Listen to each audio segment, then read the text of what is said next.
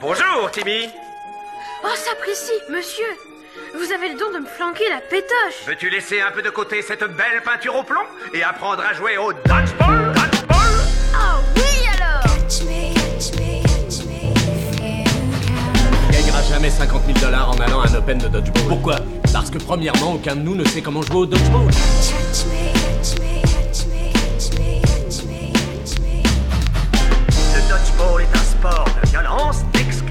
et d'humiliation. Attrape-moi si tu peux, épisode 20, une émission en mode boulanger, car on va pas se mentir, on a du pain sur la planche après ce début d'année très chargé. Mais ne vous inquiétez pas, j'ai recruté le meilleur meunier de France, j'ai nommé Kevin. Comment ça va Kevin? Salut mon Manu, bah, on retrouve nos, nos repères, là on arrive sur le cours, on reprend nos marques, Début mai. ouais tout doucement là, bonne année de 2023. Eh oui, c'est vrai, Ah bonne oui, année oui, Kevin. bonne année. hein. Eh oui, ça fait plaisir. Et comme vous pouvez l'entendre, Quentin n'est pas là, il n'est pas encore là. Et oui, car il, eh ben, il Il, fait de peut la arriver farine. un- un- incessamment sous peu. hein. Il est dans le moulin. Mais oui. Eh oui. Et, et- mais on n'est pas seul.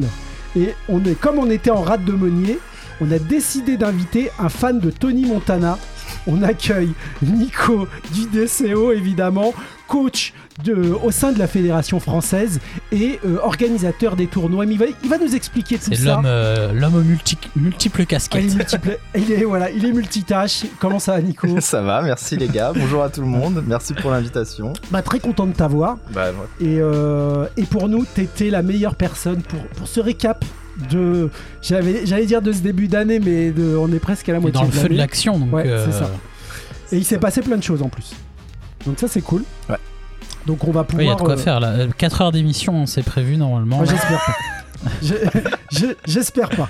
Là, on a mis des petits gâteaux apéro et euh, c'est parti. C'est vrai que j'ai pas de gâteau là. Non, c'est pas grave. C'est pas grave. Et, euh, et donc, on va, on va récapituler. Alors évidemment, on a, euh, on a eu les ligues, on a eu deux journées de ligue hein, depuis la dernière émission. On a eu euh, des sélections de l'équipe de France, on a eu évidemment l'UDO, le tournoi organisé par les licornes. Et, et voilà, des petites brèves, tout ça. Donc voilà, on va commencer tout de suite avec, avec cette ligue, avec cette ligue qui s'est terminée dans toutes les catégories.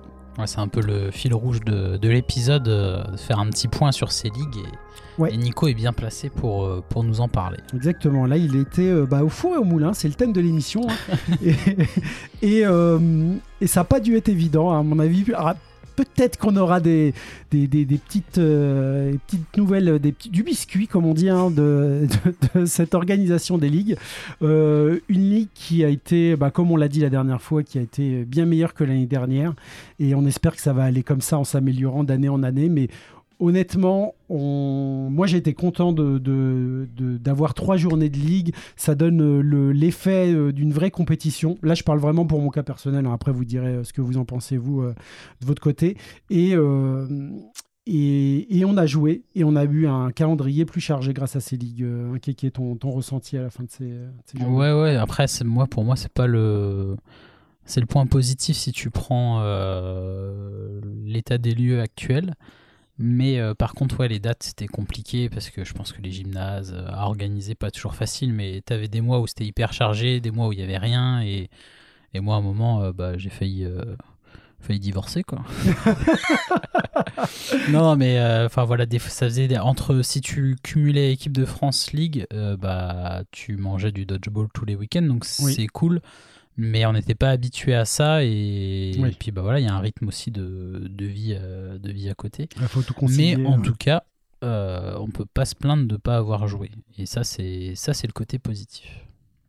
Ouais, exactement. Et, euh, et toi, Nico, après cette, euh, cette fin de ligue, et toi, tu étais pour le coup euh, sur, euh, sur tous, les, tous les flancs, on va dire. Oui, oui, bah en fait moi j'ai été approché par Vincent du coup, euh, président de la Fédé en fin euh, fin d'année scolaire 2022. Alors, parle, parle bien dans, dans le Ouais, excuse-moi, en fin d'année scolaire euh, 2022 pour m'occuper euh, voilà des tournois, euh, en sachant qu'ils voulaient un peu modifier les ligues qui avaient été faites l'année dernière parce qu'elles étaient faites un peu de façon régionale et ça avait plus ou moins marché parce que c'est toujours les mêmes équipes qui venaient et puis Ouais, des C'était déjà un peu euh, un, c'était un test, on va dire. C'était un test, ouais, mais je pense qu'il voulait aller plus loin et moi j'en avais déjà parlé avec lui, euh, même quand j'étais à l'époque président du DCO. Moi je voulais faire déjà des ligues à l'époque euh, de niveau, on va dire. Et euh, donc il m'a mis là-dessus. Euh, Quand il te propose le, quand il te propose le bébé, il te laisse un peu carte libre ou il y a déjà une, une idée dans, dans sa tête d'un plan après à mettre, euh, à mettre en œuvre ou, ou pas? Alors, il il faut savoir qu'il y a un règlement de la Fédé avec pas mal d'annexes. Euh, J'avoue, c'est assez difficile de sortir de, de ce carcan, on va dire. Moi, j'appelle ça un carcan, mais il faut bien qu'il y ait des règlements, etc. et tout. Bien mais euh, c'est vrai que c'est as- assez difficile d'en sortir parfois. D'ailleurs, je, je- sur le challenge mixte, c'est un peu compliqué, notamment à cause du à cause du, du règlement. On en parlera tout à l'heure. Euh, j'avais pas le choix des dates non plus parce que les dates étaient déjà fixées en fait en- à l'AG Ouais, de juin.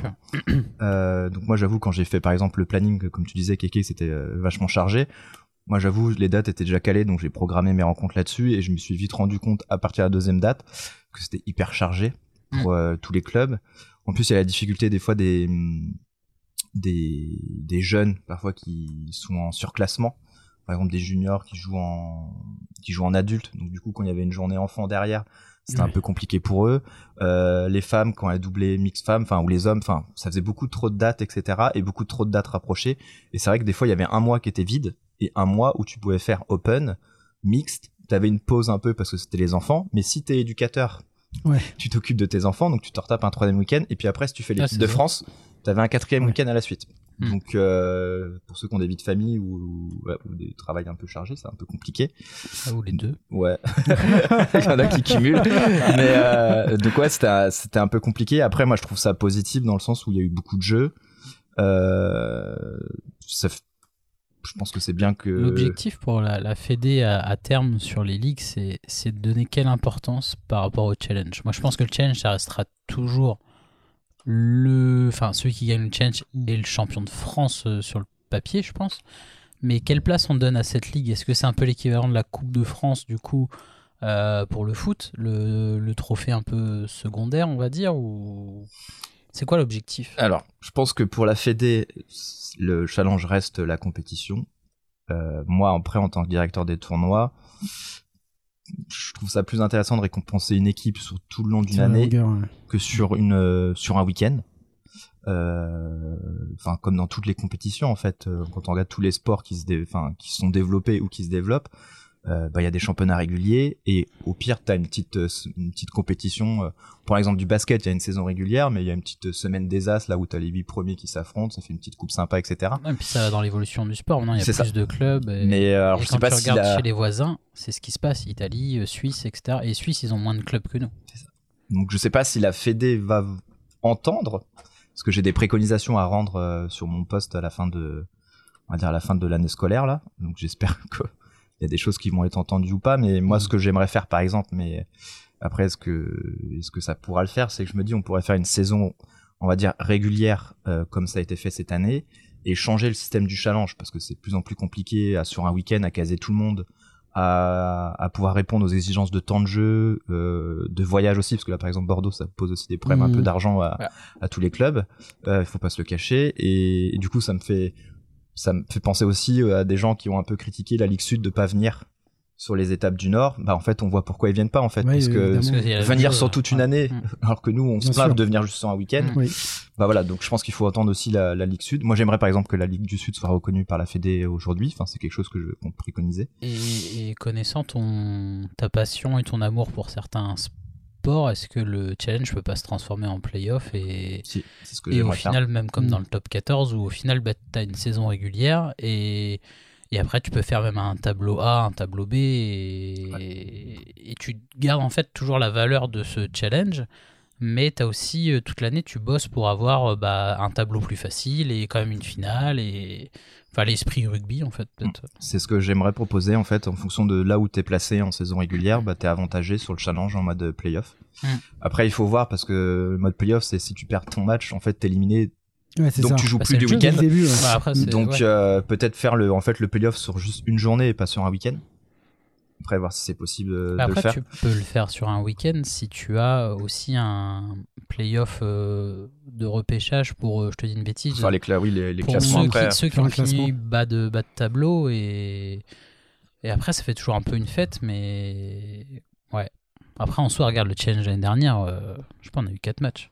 Hmm. en open. Euh, ouais, c'est vrai. Ouais, y avait Enfin, au bout d'un moment. ouais, pour euh, DCO, c'était deux matchs de poule, un quart Et un match de perd- classement. et bah euh, ouais, enfin ça doit être ça. Enfin en soi, 4-5 euh, maxi. ouais. Mm, mm. on n'a pas joué quoi. Enfin, On peut, ouais. En tout cas, surtout si on doublait pas. Mais ouais, enfin, moi je suis content, il y a eu du temps de jeu. En plus, en tant que coach équipe de France, ça permet aussi de voir les joueurs euh, tout le long de l'année, euh, de les voir sur différentes catégories aussi, parce que c'est pas du tout le, le même impact euh, quand on joue en mixte ou quand on joue en, en, en open. Euh, donc ça permet de voir les joueurs tout le temps. Ça, il y a des joueurs qui sont blessés aussi à des moments, donc il y a d'autres joueurs qui Mm. viennent se révéler dans les dans les équipes parce qu'ils viennent remplacer des joueurs importants. Enfin, par exemple, pour Licorne, il y a eu des blessés, il y a des petits jeunes qui se sont révélés, etc Mm. c'est intéressant à voir. Mais euh, donc ouais, moi j'ai j'ai été content sur le, le le le temps de jeu qui a été proposé à tout le monde. Je pense que ça a été trop chargé sur des mois. Euh, les gymnases à trois terrains, c'est très compliqué pour organiser des ligues. ouais, le gros point noir, Et il y a l'arbitrage aussi. c'est l'arbitrage. Voilà. C'est le gros point noir. Va euh, toujours le même truc hein, de toute façon. C'est c'est triste parce qu'en plus euh, c'est l'essence du sport. Si t'as pas d'arbitrage euh, déjà au niveau, mais si t'as pas d'arbitrage du tout, c'est c'est une catastrophe et c'est un enfer à jouer. Et c'est un enfer pour les deux pauvres mecs qui, qui se collent euh, à l'arbitrage. Et ça, c'est un vrai sujet de fond, pas que sur les ligues, euh, sur le challenge, sur toutes les compétitions. Euh, je sais pas si demain on doit accueillir de nouveau un euro ou une grosse compétition. euh, bah, L'arbitrage, c'est un, un vrai sujet. Est-ce qu'il faut pas rémunérer? Est-ce qu'il faut pas passer par de la formation ou autre avec un, une carotte au bout Je sais Mm. pas. Enfin, c'est passé comme ça dans tous les sports. Au bout d'un moment, si tu veux développer l'arbitrage, il faut mettre une carotte au bout. Bah, c'est ce que souhaite faire euh, Marc Labéry, du coup, référent arbitrage. Il- Alors, je pense qu'il va peut-être commencer à partir de, de l'année prochaine, mais il veut faire euh, une formation sur euh, quatre niveaux, je crois. Euh, en gros, si t'as le niveau 1, t'es rémunéré tant. Si t'as le niveau 2, t'es rémunéré un peu plus. Niveau 3, t'es, euh, voilà, etc. Ça te pousse à pousser ton, et ça te pousse à pousser ton, niveau, expertise. ton expertise sur l'arbitrage. Et euh, mais bon, et là en fait, on arrive aussi dans un virage où euh, dodgeball c'est quand même assez récent en France. Tous ceux qui ont commencé au début sont souvent encore en train de jouer ou coach et sont peut-être pas prêts à se dire euh, bon bah j'arrête la compétition définitivement et je viens juste le week-end arbitrer. En fait, souvent ça se crée comme ça l'arbitrage, c'est des gens qui arrêtent de Ouais, des anciens joueurs. des anciens joueurs Mm. qui arrêtent de jouer et qui ont toujours envie de retrouver un peu le goût de la euh, compète. En Italie, ça, ça se fait. T'as en Autriche, t'as des mecs, c'est que des arbitres. Tu les retrouves sur tous les euros et tout. En Italie, c'est pareil. Mm. Et je- moi, je me place au niveau de l'Italie euh, en termes de structure de, de pays et de, de fédé. Je pense qu'on est vraiment pas loin. Même en nombre de clubs, je pense que même on est au-dessus. Euh, Ouais. Si ça marche là-bas, après, il besoin d'en avoir 50. Si tu as un ou deux référents déjà rémunérés et que tu les entoures de joueurs de, de clubs qui jouent pas, Mm. euh, faut... enfin, déjà, ça pose un cadre. Mais bon, d- voilà, c'est. Bah, dé- déjà d'avoir une bonne ligne centrale, déjà c'est cool. Mais enfin, clairement, elle fait pas tout. C'est c'est un gros souci contre, parce qu'on peut pas tout voir. Hmm. Quand on va demander euh, à, ces, à ces autres arbitres euh, s'ils ont vu quelque chose et clairement ils regardaient à côté, ça la fout mal et c'est compliqué. Ouais, pour- enfin sur le sur l'arbitrage au niveau des ligues, euh, sur la ligue on va dire open, c'est relativement bien passé je trouve parce que même les équipes qui étaient en on va dire en division 2, il y avait quand même des des anciens joueurs qui Ah, mais c'est toujours les mêmes. Ouais, mais je veux dire, en, en gros, c'est là où il y a eu, j'ai eu le moins de soucis au niveau de l'arbitrage. Par contre, sur la mixte, là, c'était un peu compliqué parce que euh, souvent c'était des équipes. euh, en plus, il y avait une- un club qui avait trois équipes, donc des fois qui se Mm. retrouvaient à arbitrer leur propre club. Ouais. Moi, je trouve ça un peu compliqué aussi, et euh, c'est vrai que ça manque en fait d'avoir sur des tournois, euh, on va dire un central euh, pour chaque terrain. Tu vois, s'il y a trois, quatre terrains, bah t'as un central euh, complètement, euh. Euh, comment dire, euh, neutre, et du Mm. coup, ça facilite, on va dire, euh, les décisions, etc. Et tout, mais c'est un cap à passer un- au niveau de la fédé, ouais, c'est ouais. l'arbitrage. ouais. Ouais, c'est un sujet qui nous. Ouais, mais c'est un sujet en cours, on en a ouais. toujours parlé de Mm. toute façon, Ouais. hein, ma- malheureusement. Et puis là, bah, par exemple, pour le challenge mixte, enfin, je sais que je vais demander, euh, enfin, ça va être un enfer pour les, les équipes mixtes, donc les adultes, parce qu'en fait, quand ils vont pas jouer, gamin, ils vont arbitrer les gamins. Il Mm. n'y a pas de pause. Ah oui. Ouais, ça, c'est à prendre en Ou alors ça va être hein. euh, des organisations entre entre équipes en disant bon bah je fais ce match là, du coup toi tu fais l'autre, mais il y aura très Ouais, très peu de temps de respiration. 6 arbitres, tu vas te retrouver avec deux arbitres ou 4. C'est ça. voilà. Voilà, sur les enfants, je vais demander deux arbitres euh, Par club, ouais. adultes pour faire le central et éventuellement les lignes, ça peut être des juniors ou des minimes bien Mm. formés. Mm, mm. Mais euh, par exemple sur les équipes, euh, les, les rencontres mixtes, je demanderai à quatre quatre adultes euh, minimum quoi. Ouais, sachant que ça a l'air de rien, mais en fait, les gamins, c'est déjà les balles sont plus petites, Ouais. ça fuse, Et on ça a du mal à les voir. Oui. Et il y, a une- il y a autre chose, c'est qu'il y a la pression des parents derrière qui regardent leurs enfants. Et Ouais. ça, ça peut être problématique aussi. Oui. Et ça a l'air de rien, ça, mais. Pour moi, c'est alors, là on parlera des résultats des ligues, mais la Ligue enfant, elle a un peu, elle a un peu capoté cette année pour euh, diverses raisons. Mais il y a eu deux incidents sur deux dates différentes Ouais. avec des parents, etc. Alors, bon, j'ai fait du foot, hein. Kiki aussi en a Ouais, fait. bon. C'est, enfin, franchement, c'est des, attitudes de parents que je voyais moi sur des terrains de foot. Ouais, mais Et je me dis- en foot, les parents, ils connaissent les règles. Ouais, c'est vrai qu'il y a, y ça aussi. Mais euh, enfin, j'ai revu des attitudes que quand j'étais petit dans un stade de foot. Je me dis non mais euh, on a un sport assez convivial et tout. Faut, faut pas qu'on moi, arrive. je, me, euh, je me souviens du challenge l'année dernière des Benjamin qui était une superbe finale. Et euh, on était dans, le, dans les tribunes avec l'AMD qui jouait contre les licornes, Mm. du coup. Et il y avait des, des parents ou des anciens de l'AMD. Oh là, ça, il a pas le droit, etc. Qui, qui critiquaient le jeu. Et nous, le fait d'être à côté et d'expliquer les règles. Mm. Ah, ok, et ça détendait quand même l'atmosphère. Et Mm. normal, aujourd'hui, ils regardent leurs enfants jouer à un sport qu'ils ne connaissent pas. Mm. Ils connaissent pas les règles. Donc euh, forcément, euh, euh, ils vrillent rapidement. Et puis, enfin, une touche frôlée et tout. euh, t'as- moi, le nombre de fois où je suis dans les tribunes, je dis, bah, il est pas touché, lui. Après, t'as toujours le bénéfice du, du doute. Mais bah, t'as un parent, bah, tu vas t'enflammer en mode. Euh, voilà, Mm. quoi. Enfin, bref. Ouais, ouais, mais moi, là, notamment au, au challenge mix de l'année dernière, donc moi j'étais dans les tribunes avec, euh, avec les enfants du DCO. Et, euh, et clairement, enfin, c'était la foire aux, aux commentaires, et t'es obligé de leur, leur mettre les, les pieds sur terre et leur dire non, ce que tu crois avoir vu, souvent c'est faux. Mm. Et en plus, souvent, ils ont, ils ont une, euh, une analyse du jeu qui est pas encore complète, et donc ils, Mm. puis c'est un- un sport où ça va tellement vite. Il y a tellement de choses à, à regarder à Ouais. analyser. Ah, le foot, c'est assez simple en fait. En gros, quand tu vois un tacle, tu sais 90% s'il y a faute ou pas. C'est vrai qu'au dodgeball, des fois, il y a des touches. Bah, tu te dis, enfin, comme tu dis, Kéké dans les tribunes, tu te dis, ouais, il doit être touché là, ça frôle et tout. Mais après, t'as des arbitres qui disent, non, mais en fait, non, c'est le ballon. euh, Ouais, après, il faut avoir euh, l'acceptation de l'erreur euh, humaine. Mm. Aujourd'hui, tu acceptes de louper un catch, de louper un tir. euh, c'est pas pour autant que tu sors du terrain. L'arbitre, il a le droit de se, se tromper aussi. Enfin, je veux dire. sûr. Et ça, on a encore du mal à l'assimiler euh, dans les règles du, du sport. Le nombre de fois où il y a eu des matchs, comme tu dis, de foot ou autres, qui ont été gagnés sur des erreurs d'arbitrage, et ça reste dans, dans l'histoire, mais ça fait partie aussi du, du jeu.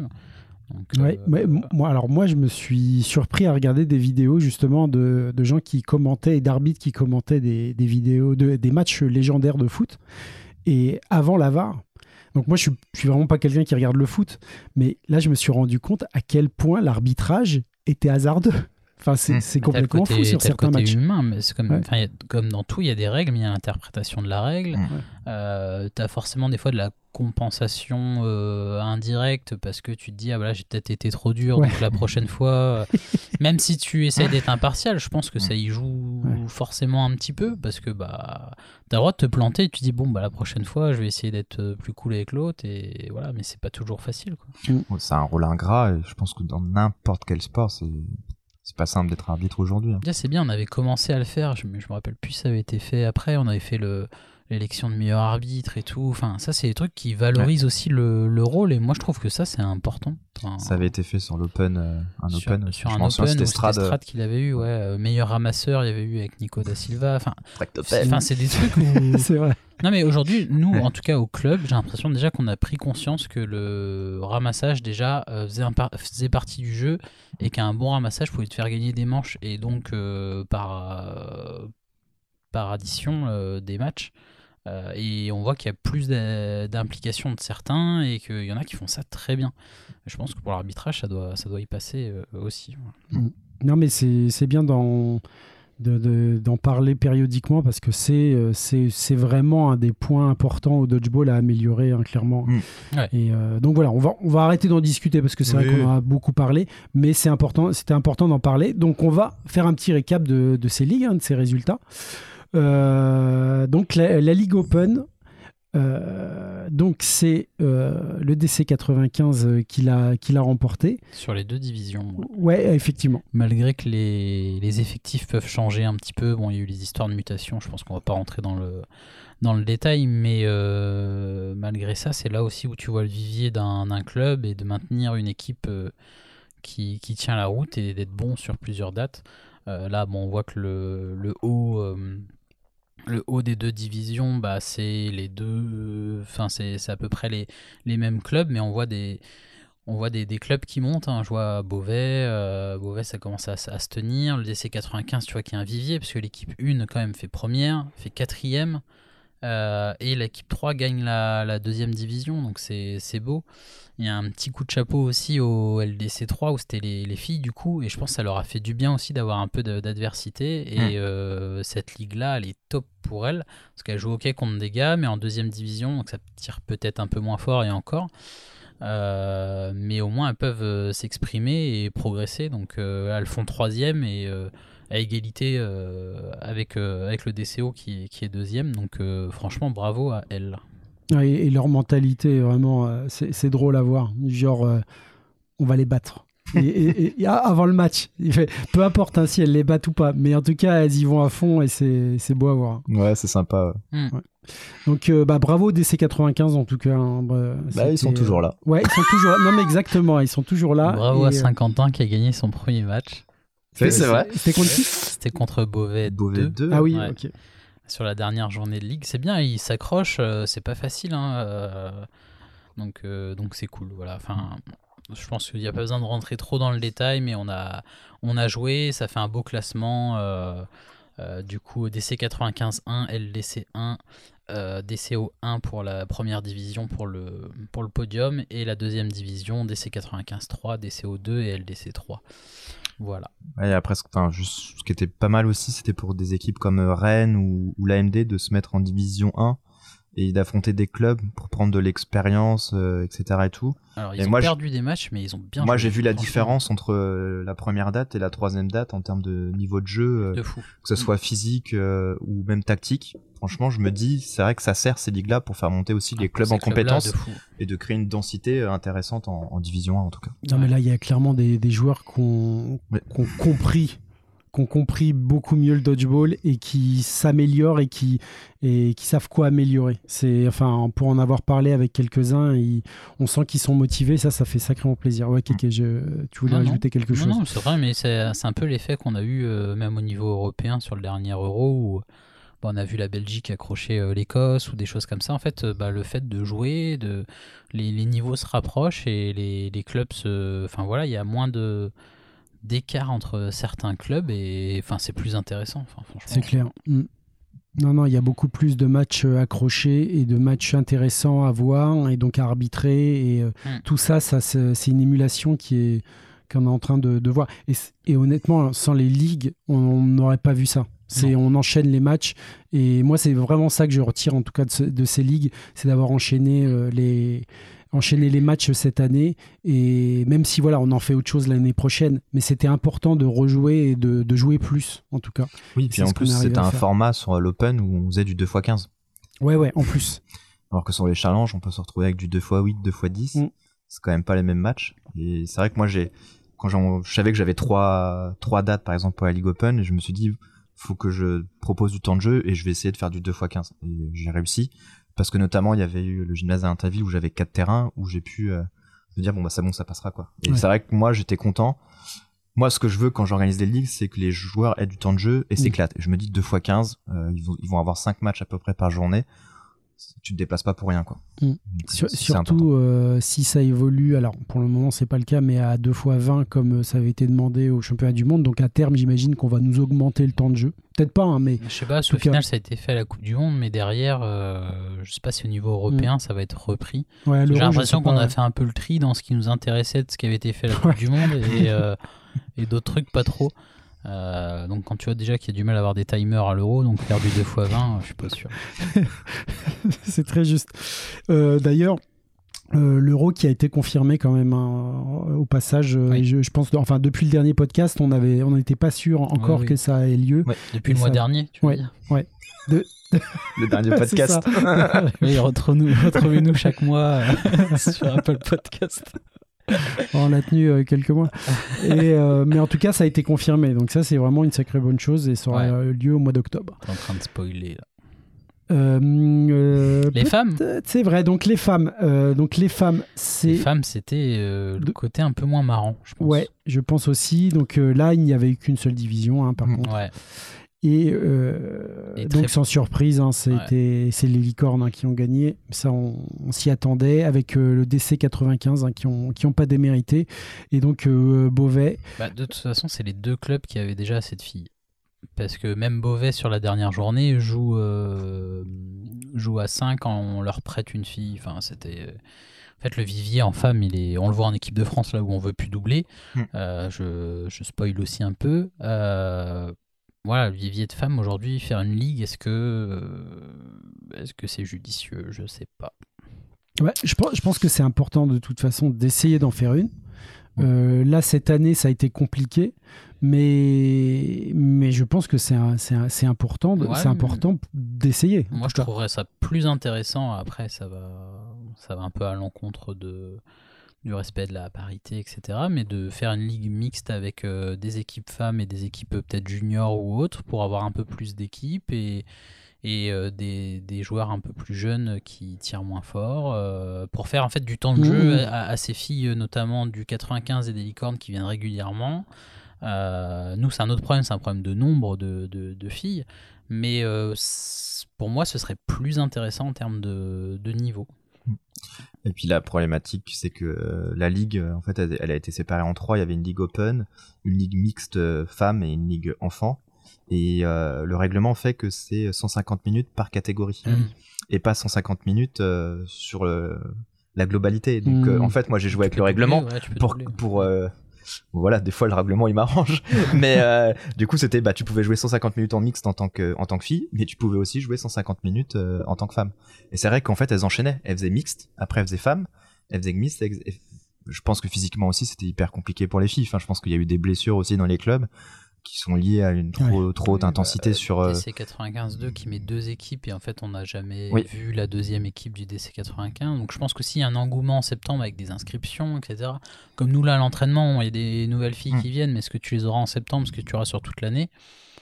Est-ce que tu Voilà. les auras à la compète? Ouais c'est ça C'est parce qu'en fait, il n'y a pas de pénalité, euh, entre guillemets, sur les ligues. Quand tu t'inscris, ça n'existait pas dans le règlement. Ah oui. Mm. Euh, donc, euh, il y a des clubs qui ont inscrit des équipes et ils n'étaient pas pénalisés s'ils venaient pas. Par contre, ça, c'est quelque chose que je compte changer. C'est-à-dire qu'en sept- Alors, je vais pas demander en septembre parce qu'il y a les inscriptions, etc. Mais sûrement en octobre, novembre, je vais demander au club combien d'équipes vous inscrivez sur les Mmh. ligues et surtout, c'est vous me confirmez parce que si vous faites forfait, bah, du coup, il y, a- il y aura pénalité derrière comme ça existe aujourd'hui au, au challenge, en fait. Si tu inscris une équipe et que tu viens pas, tu as une pénalité. Ok. Mm. Donc, moi, c'est ce que je souhaite mettre. Ça n'existait pas sur les ligues. sur le sur le format du challenge donc c'est pas pas idiot Très bien. Mais en tout cas, je vais Ouais. compte séparer mixte et femmes l'année prochaine. Mm. Il y aura une ligue euh, mixte et, et une, je veux faire une ligue femme junior. D'accord. moi je te dis euh, Parce que la ligue enfant, c'est pas possible de la tenir sur Benjamin minime. Parce que trop de déplacements, c'est, enfin, je pense que pour les parents, c'est complexe, etc. En plus, ça a été fait sur des dimanches. Je pense que le mieux pour les enfants, c'est de jouer le samedi. Mm. Du coup, ce sera un peu des plateaux. alors, comme je, pense que quelqu'un en a fait quand on était euh, jeune Mm. au foot, quand t'es en débutant. En fait, t'allais dans un club, tu jouais le matin, euh, tu rencontrais des équipes sur des petits matchs amicaux. ça- l'équipe des gardiens Voilà. Quand il y avait- quand il y avait pas- quand il manquait une équipe, il y avait C'est- l'équipe des gardiens et ça. tous les gardiens qui faisaient une équipe. C'est ça. Et euh, du coup, ce sera un peu plus euh, sans vraiment avoir de ligue en fait sur ces catégories-là, Benjamin. euh. Par contre, junior, vu que ça monte, parce qu'il y a beaucoup de minimes en fait qui continuent d'année en année. Puis t'as besoin d'avoir un peu de compétence. Voilà, et c'est important parce que les juniors après c'est les futurs euh, dodgeballers. Euh, du coup, je pense que je mettrai une ligue junior euh, femme parce qu'il n'y a pas trop d'équipes et je pense que ça peut tenir sur euh, sur un gymnase. Cas, voilà, moi j'ai j'ai proposé une idée, mais je pense que ça peut pas, ça peut être bien pour le dodgeball féminin. Hmm. Euh, les mixtes? Ouais, les mixtes. euh, donc, euh, eh bien, carton plein des licornes hein, sur, euh, sur cette catégorie. Non, avec, c'est euh, faux. euh, LDC non, 3, effectivement, il y a le LDC. ouais, LDC, mais ils ont tellement d'équipes. Non, mais Non, mais effectivement, ils ont fait 1 et 2. Et euh, troisième, euh, le DC 95, hein, toujours en embuscade. Euh, donc bravo, euh, bravo Non, Licorne. hein. Ouais, Hmm. c'est très belles équipes. hein. En tout cas, euh, de toute façon, très beaux joueurs, très belles joueuses. Ça fait forcément euh, une combinaison gagnante. Euh, donc les mixtes. Alors moi, les mixtes, j'étais pas au- à la dernière journée. Un petit ressenti, Kevin, sur sur ouais, ça. bah, ressenti de la compétition euh, compliqué en termes de club pour nous, parce qu'on a eu beaucoup de blessés et on s'est retrouvé voilà, à jouer à 5, enfin un peu. Un peu compliqué. Euh, GG qui joue avec une luxation, des... il s'est remis trois doigts en place, il a joué toute la journée comme ça. Euh, Karine qui a fait un match une mi-temps sur des genoux. Donc elle a démarré, se mettait sur les genoux, ça s'est claqué ou fait une déchirure, je sais pas. Après le volet Bolassi, le dodge euh, Bolassi. Ah, vrai, je crois que c'est Axel et Pierre qui, l'ont- qui arbitraient et qui ont dit non, en deuxième mi-temps, ouais, non, stop, euh, tu vas arrêter. Et ils ont eu raison, honnêtement. Ouais. Donc, franchement, nous, c'était une catastrophe, mais de, de blessures qui n'étaient pas prévisibles. Euh, ça a montré aussi euh, l'importance d'avoir quelqu'un sur le côté. J'en profite parce que Nico est là. Euh, Bah, quand t'as- bah, rien que pour les rotations, les, le discours, euh, ça, ça compte beaucoup. Donc, on le minimise des fois, et là, au moins, on l'a vu. Après, sur l'ensemble, bah, bravo au Tour d'Auvergne, parce que c'était leur première compétition organisée. Gymnase sympa, enfin des infrastructures sympas dans, dans Rennes. Euh, en femme, on a eu une entente avec Rennes et c'est toujours un plaisir euh, de jouer avec ces filles-là qui sont vraiment euh, demandeuses de, conseils et qui écoutent. Et franchement, c'est vraiment très agréable. Et après, sur le contenu en soi, il n'y a pas grand-chose à dire. hein. Toujours un peu compliqué l'arbitrage, etc. Mais voilà, en soi, euh, il y avait plus ces histoires de mutation, donc euh, tu sais pas si tu dois remplir les listes de tes joueurs, enfin qui joue avec qui. Enfin, j'avoue que c'était un peu carnaval, moi j'ai Mm. trouvé sur cette dernière journée. Mm. Euh, après, voilà, on a vu des, des beaux matchs de Dodge. hein. Moi j'ai arbitré un peu une sorte de finale LDC1 et LDC2 avec Méline et match super difficile à, à arbitrer parce que justement là on était que deux Mm. pour arbitrer un match comme ça et crois-moi que t'as intérêt d'être sûr de toi parce que t'as quand même des, des joueurs confirmés qui Mm. disent ouais il est touché etc et là faut que tu sois sûr de toi pour te dire non euh, ou, ou oui. Euh, mais voilà c'est quand tu mets des, des gens un peu novices à, l'arbitrage sur des matchs comme ça bah tu peux vite faire caca culotte ouais, Ouais, vous, vous étiez deux. on euh, était sur que deux ouais, clairement on était que deux euh, on avait des, des assistants absents D'accord. Voilà. On n'en dira pas plus. de notre club hein, donc je préfère euh, voilà, pour pas taper Ah sur oui, euh, oui, voilà, oui. en plus Euh, bah, très bien. Donc, euh, bah, une, en tout cas, une, une belle ligue pour moi. hein, encore une fois, hein, je- j'emploie le mot euh, belle parce que c'est c'est vraiment, moi, je suis content d'avoir euh, d'avoir eu autant de journées de de jeux pour contenter tout le monde en tout cas même si pour certains ça a fait beaucoup hein, on l'a- déjà dit et, euh, et donc on donne rendez-vous à l'année prochaine hein, Nico pour euh, Bah oui, voilà, je dois rendre des, préconisations. je... Normalement, je dois rendre, on va dire, plusieurs scénarios. Bon, j'avoue, j'ai un scénario préféré, donc je vais déjà présenter mon scénario. je vais pas en présenter un deuxième à côté. Après, on verra ce que la, la FIDE me dira. Mais moi, je veux vraiment partir sur des ligues avec euh, des challenges en mode, en mode playoff. Après, tu peux faire un playoff aller-retour sur un week-end, ça te fait déjà plus de matchs, et un match de classement, et après, euh, je sais pas, demi-finale, etc. Et ça te fait un peu plus de matchs. Enfin, pour moi, ça tient. hein. Je trouve Je pas ça, euh, non, je je trouve pas pense ça que- impossible. Faut que ça soit entendu. à étudier Oui, parce que en fait, tu fais, un, tu fais une fusion des deux, des deux formats, mais tu donnes plus de valeur à la ligue. Et pour moi, tu dénigres pas forcément le, le challenge parce que ça reste l'événement important. Et aujourd'hui, tu peux taper, euh, euh, je sais pas, la dernière place qualificative pour le tableau euh, supérieur et aller euh, chercher euh, champion de France. Ce qui est toujours possible aujourd'hui si tu fais le challenge et que tu es. t'es pas dans les, dans les favoris et que tu es dans une poule difficile, tu sors de la poule difficile après ces matchs à élimination, fonce. hein. Mm. Donc sur le papier, voilà, hein, c'est intéressant, je trouve. Non mais lier les deux c'est sûr que c'est intéressant euh, pour donner une valeur euh, Après, il faudra cadrer beaucoup plus sur euh, bah, ces histoires de mutation, ces histoires de même clubs dans les poules qui du coup font des forfaits, etc. Enfin Mm. voilà, ça on n'est pas rentré dans le détail, mais Non, bah, clairement, ça, c'est- euh, ça c'est des choses qui c'est dommage parce qu'aujourd'hui tu ouvres la porte à dire bah, en première division, mais plusieurs clubs d'un, plusieurs clubs d'un, enfin plusieurs équipes d'un même club. Euh, pour justement faire jouer les jeunes et tout, et il arrive des trucs qui sont pas forcément hyper cool, je trouve. Mm. Donc, non, euh, bah ça, donc c'est- voilà. ça fera partie de mes préconisations, c'est qu'il n'y ait pas deux clubs, euh, enfin deux équipes du même club dans le même niveau.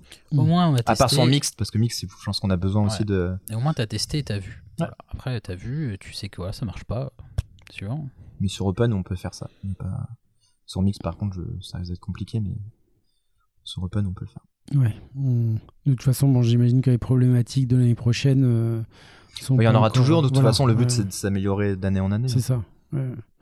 Non mais euh, ok, très bien. En tout cas, euh, des, des pistes ont, ont été, euh, ont été lancées. On, on verra l'année prochaine. Je façon, crois que Quentin arrive. Non, je déconne. Euh, bah, il, nous, il, il nous le dira. hein. Là, on a, Ah il est quelle encore, bah, là, on, 21h30, on c'est est quoi On est à une demi-heure de, de podcast. On a encore 2-3 heures, donc c'est bon. Euh, Qui prennent son temps. Et c'est la deuxième partie. Ouais, on va, on, euh, alors, on va, on va parler de. Cap sur le challenge. de- On va parler un peu des challenges, où est-ce que ça se trouve, euh, de, de voir un petit peu bah, ce qui nous reste en dodgeball, parce que autant ça a été intense sur le début d'année euh, civile 2023, là il y a un petit trou d'air euh, qui fait du bien, honnêtement, Mm. sur, sur avril et Avril-mai. Et là, la prochaine fois où on va tous se retrouver, c'est chez nos amis de Libourne, donc c'est cool, nouveau club de cette année euh, qui va euh, organiser euh, le, le challenge mixte et enfant, qui en plus normalement le challenge qui brasse le plus de spectateurs et de, de spectacles. Après on a commencé à en parler visiblement au niveau des équipes. Moi je suis un peu déçu du, du nombre d'équipes annoncées. À voir. Ah, Eh ben, on est sur sept équipes mixtes. Euh, donc il y a Orléans, DC95 qu'on présente deux, Licorne qu'on présente deux, Beauvais qu'on présente une, et euh, la CDC, donc le club de Libourne, qu'on présente une. Donc euh, en plus c'est un format qui est pas Donc, simple. quatre clubs.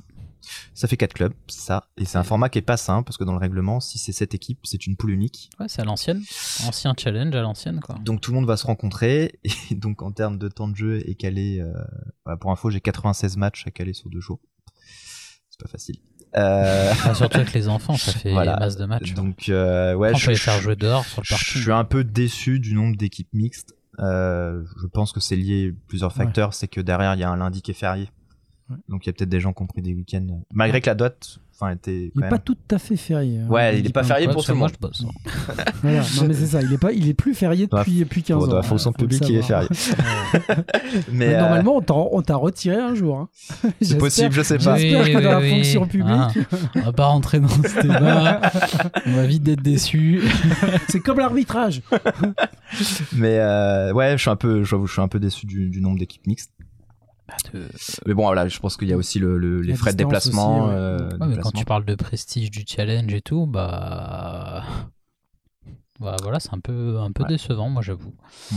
Parce que justement, on met des fois des petits tirs indirects, ouais, Bordeaux sont pas venus, ou je sais pas, euh, Toulouse, etc. Bah, quand c'est quand c'est chez eux, euh, bah, tout le monde ne se déplace pas non plus. Non, non, on peut clairement, enfin, ça, ça montre que la distance est un est une contrainte est un et donc ça, ouais. Mm. C'est- c'est- quatre, quatre clubs, c'est sûr que c'est pas c'est pas énorme pour un challenge. euh, et mais c'est comme ça. Et Après, on en est- soi, là, je ouais. regardais, ce qui manque juste par rapport à la Ligue Mixte, c'est LDC 3, parce que je pense qu'on peut pas inscrire troisième équipe. Ça. Et euh, Tour d'Auvergne à Rennes, alors là, c'est peut-être plus lié à un nombre de, de joueurs ou autre. Mm. Mais déjà, la Ligue Mixte n'avait pas été jouée euh, de fou non plus. C'est ça. euh, Ouais, il manque une équipe pour moi. Ça, manque, ça manque d'une huitième équipe. bah, Et d'un nous, autre club. Nous, on aimerait bien faire une deuxième équipe. Et- mais donc au final, là, ça va se jouer en une seule poule. Alors ça va être une seule poule. Euh, les quatre premiers vont sortir euh, pour demi-finale. Puis après match perdant, euh, Ok. troisième place et, et finale pour les gagnants. Et les 5, 6, 7 vont s'affronter dans un mini-championnat pour définir 5, 6, 7. Et est-ce qu'on va être impacté du nombre de matchs euh, des enfants notamment? Parce qu'on n'a pas beaucoup d'équipes, donc tu te dis, bah cool, on va faire du 2x15, mais ça se trouve pas. Ça sera du 2 x 10. Ouais. Alors, vois, ça, Ce que, dommage. ce que je dis là, parce que bon, le podcast après, je sais pas quand est-ce qu'il va, qu'il va Ah sortir. bah là, c'est décembre 2020. mais euh, j'ai envoyé la j'ai envoyé la proposition à la Fédé et j'en ai pas encore discuté avec Fred parce que Fred c'est quand même le, le président d'ACD d'ACDC qui organise donc moi j'ai mis des horaires peut-être qu'il va me dire non là il me faut une pause etc et tout on est sur du 2 x 10 pour tous les matchs de poule euh, et le pour tous les matchs de classement ça sera du 2 x 15 Il y avait un truc qui était pas ouf l'année dernière, c'est euh, qu'on avait mis le même temps de jeu à des benjamins et des minimes ou juniors, enfin peu importe. Euh, Est-ce que ça, ça va être un peu changé? Parce que pour moi, il y avait des, des tout petits qui, qui jouaient autant que nous en adultes. En fait, ce qui est, co- c'est, ce qui est compliqué, c'est aussi le nombre d'équipes par euh, catégorie. Par exemple, Ouais. les Benjamins, ils sont 8, donc c'est deux poules de 4. Ouais. Ils ont que trois matchs le samedi, parce que c'est leur match de poule. Et euh, donc ils jouent que 60 minutes en 2 x 10, donc ça leur fait 60 minutes sur la, Donc la ils vont journée. jouer le même temps de jeu que nous. Mais alors que non, parce que du coup Enfin, les mix, les mix, match, c'est- je veux dire. les, les mix c'est 6 fois. Oui, ils vont jouer le même temps de jeu, mais pas le même temps de jeu sur Oui, la journée. Non, je parlais sur le match. Mais sur le match, ouais. Bah parce qu'en fait, vu qu'ils ont que 3 matchs, je me voyais pas leur, euh, leur faire du 2 x 8. Oh, 2 x 5, c'est bien. Mais euh, et donc du coup par contre, Mort être- subite. mais ils auront du 2 x 15 euh, ils auront du 2 x 15 le, le, le dimanche mais ça n'existe pas en fait dans le règlement le temps de jeu des, des catégories enfants et moi c'est ce que je voudrais mettre en place parce que pour moi c'est évolutif quand on est au- bon, je reviens toujours au foot mais euh, tu commençais tu faisais 2 x 30 2 x 35 2 Ouais, x ouais. 40 et après tu passais à 2 x L'année 45 ouais. l'année dernière, tu avais trois tableaux, Benjamin minime euh, mixte. Les trois tableaux se jouent en 2 x 15. mais pour moi ça devrait être du 2 x 10 2 x 12 2 x 15 Moi, je suis d'accord. Hmm. Mais ça n'existe pas dans le règlement Ouais, comme les balles en fait, hein. progressivement. Comme la- taille de balle qui est- euh, et et donc le- temps de jeu aussi. de jeu aussi ouais. La prune, la pomme et la non, pastèque. c'est- non, c'est la pomme, la prune la pomme. La... et la pastèque. la pastèque. Donc euh, ouais les Benjamins ce sera donc 8 équipes euh, donc du bah, deux poules de 4 et puis après bah, demi-finale euh, gagnant, demi-finale perdant. euh, Puis après on arrivera au match de classement. Pour les juniors ils sont 6 donc ça sera une poule unique. Et après les quatre premiers se rencontreront pour demi-finale et puis le, voilà perdant et juste le 5-6. Ah, on me dit en régie que notre invité mystère arrive. Allô? Invité. Oh Ah Avec un petit rot. C'est c'est Romain dans le car régie qui m'a dit que, que notre invité... Ça va les gars? C'est Yuri. Non,